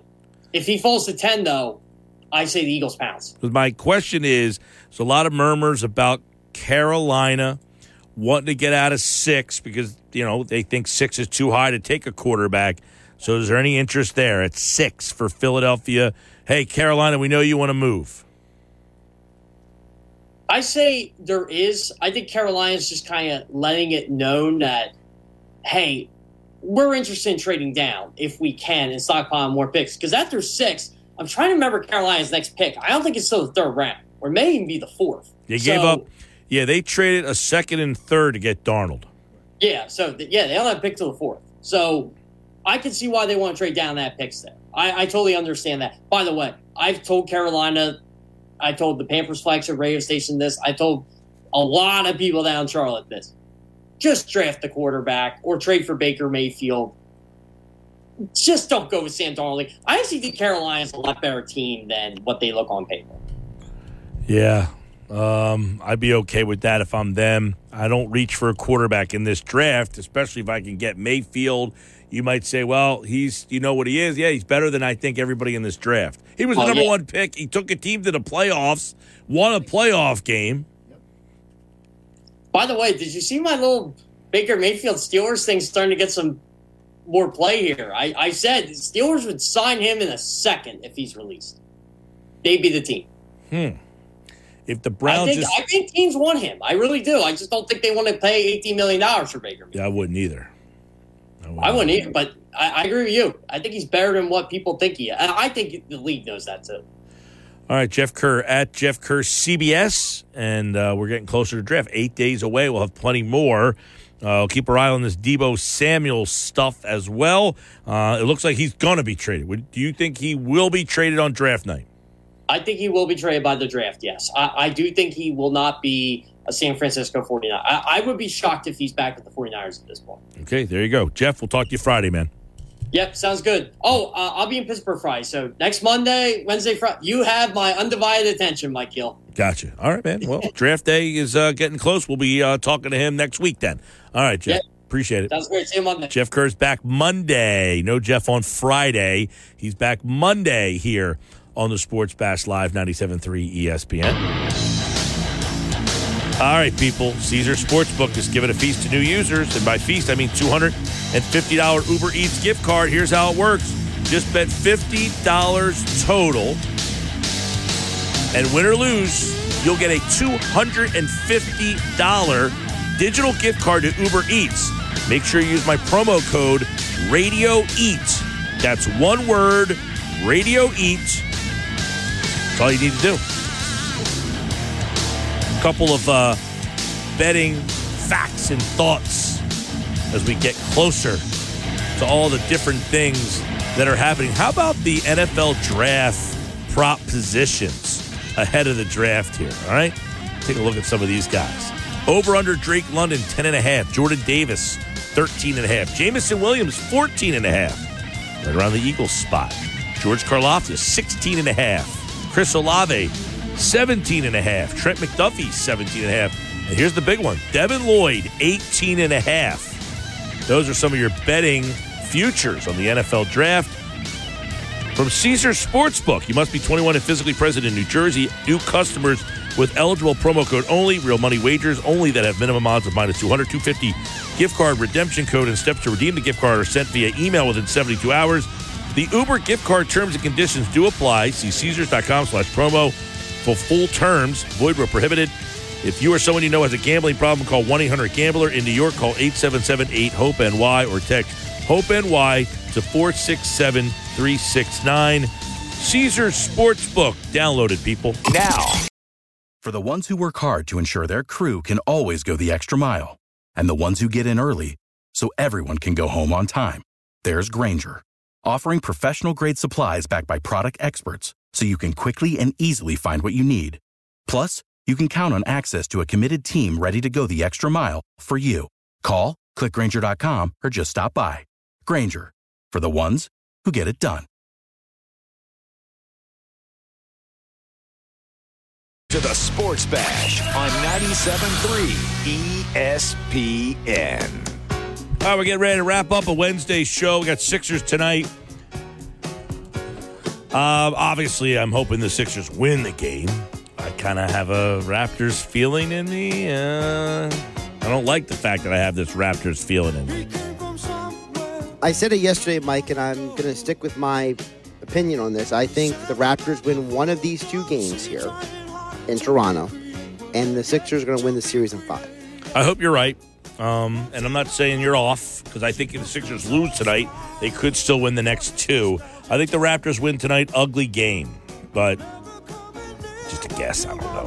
Who knows? Nobody knows. I just assuming they're going to win one of the games at home just by just by the stretch of you know you you have this feeling that Toronto is not going to go down you know go down without a fight. You know what I mean? They're going to just lay down and get. I just don't think the Sixers can shoot this. Can't shoot this high percentage three games in a row. At some point, it balances back out. You shoot your average, you know, and they've been way over their average. So I wouldn't be surprised they come back tomorrow and we say, look, they only made 20% of threes. I mean, they shot, um, I don't know, six of They shot- 30. they shot 50 in the first game, which was insane, and they shot 40 the next game. They were 47 the second game. You, you can't do that consistently. No, so I wouldn't be surprised if we came in tomorrow and they're, you know, eight of 30 from three, and you're like, why'd they lose? Well, they shot eight of 30. They had good looks. They just didn't shoot the ball all that well. Um, again, we try to complicate things in sports. Sometimes uh, simple, man. You, you just didn't shoot the ball that well. You had good looks. You didn't shoot it well. What can you do? And I wouldn't be surprised if uh, that's the case tomorrow. Um, I think uh, Siakam has a good game tonight. I think uh, Gary Trent adds some offensive depth to their lineup that they've sorely been lacking. And I kind of like the Raptors tonight. They're they're a two point dog at home, I think. Uh, over under was like two sixteen, I want to say. Um, I could be way off on that, but I know the line moved because it, it opened, I believe, at four, four and a half. Yeah, it's definitely two, two and a half, somewhere in that range. Yeah, it's definitely dropped. Yeah, it is. It has. It has come down. It is two and a half over under two sixteen and a half. I like. Um, wait a second. Does that say Philadelphia seven and a half? No, this is old. Oh, that's what the game was. But it opened at? No, this was game two. Why did Uh, they give me game the two game was two? seven and a half. Yeah, why are they giving me the game two stuff? Give me the game three stuff. Uh, it is minus two. That's what I thought. The over under is 216 and a half. It's still the same. All right. So I, I thought 216 was right. I like the Raptors tonight outright on the money line plus 110. And I like the under on the game. I think it's an ugly game. 105. I say 105 98, something like that was what I said to Ryan. 105 that. 98. I'll write that down. Wrap. Sounds right. 76ers. So I think Sixers lose tonight. I hope I'm way off base on this. And if I am, I am. Phillies are uh, winning 9 6 in the eighth. They had a five run inning. Schwarber with a homer. Bohm with a homer. Um, Bohm has another big day today. Camargo has a, uh three run homer, is so far the difference in this one. The difference for me is I'm done. I am out of here. I'll be back tomorrow. We'll be one week away from the NFL draft. Josh has game night Weinberg Wednesday tonight. Dave Weinberg joins the show. Before I'm gone, this first. It's your final opportunity on the Sports Bash to enter 609 573 3776. Enter, pick your trip. One lucky listener will win a trip for two to the Eagles' road game of their choice this season. You pick the game, we'll supply the airfare, hotel, the pregame tailgate party, and two tickets to the Eagles' road game of your choice.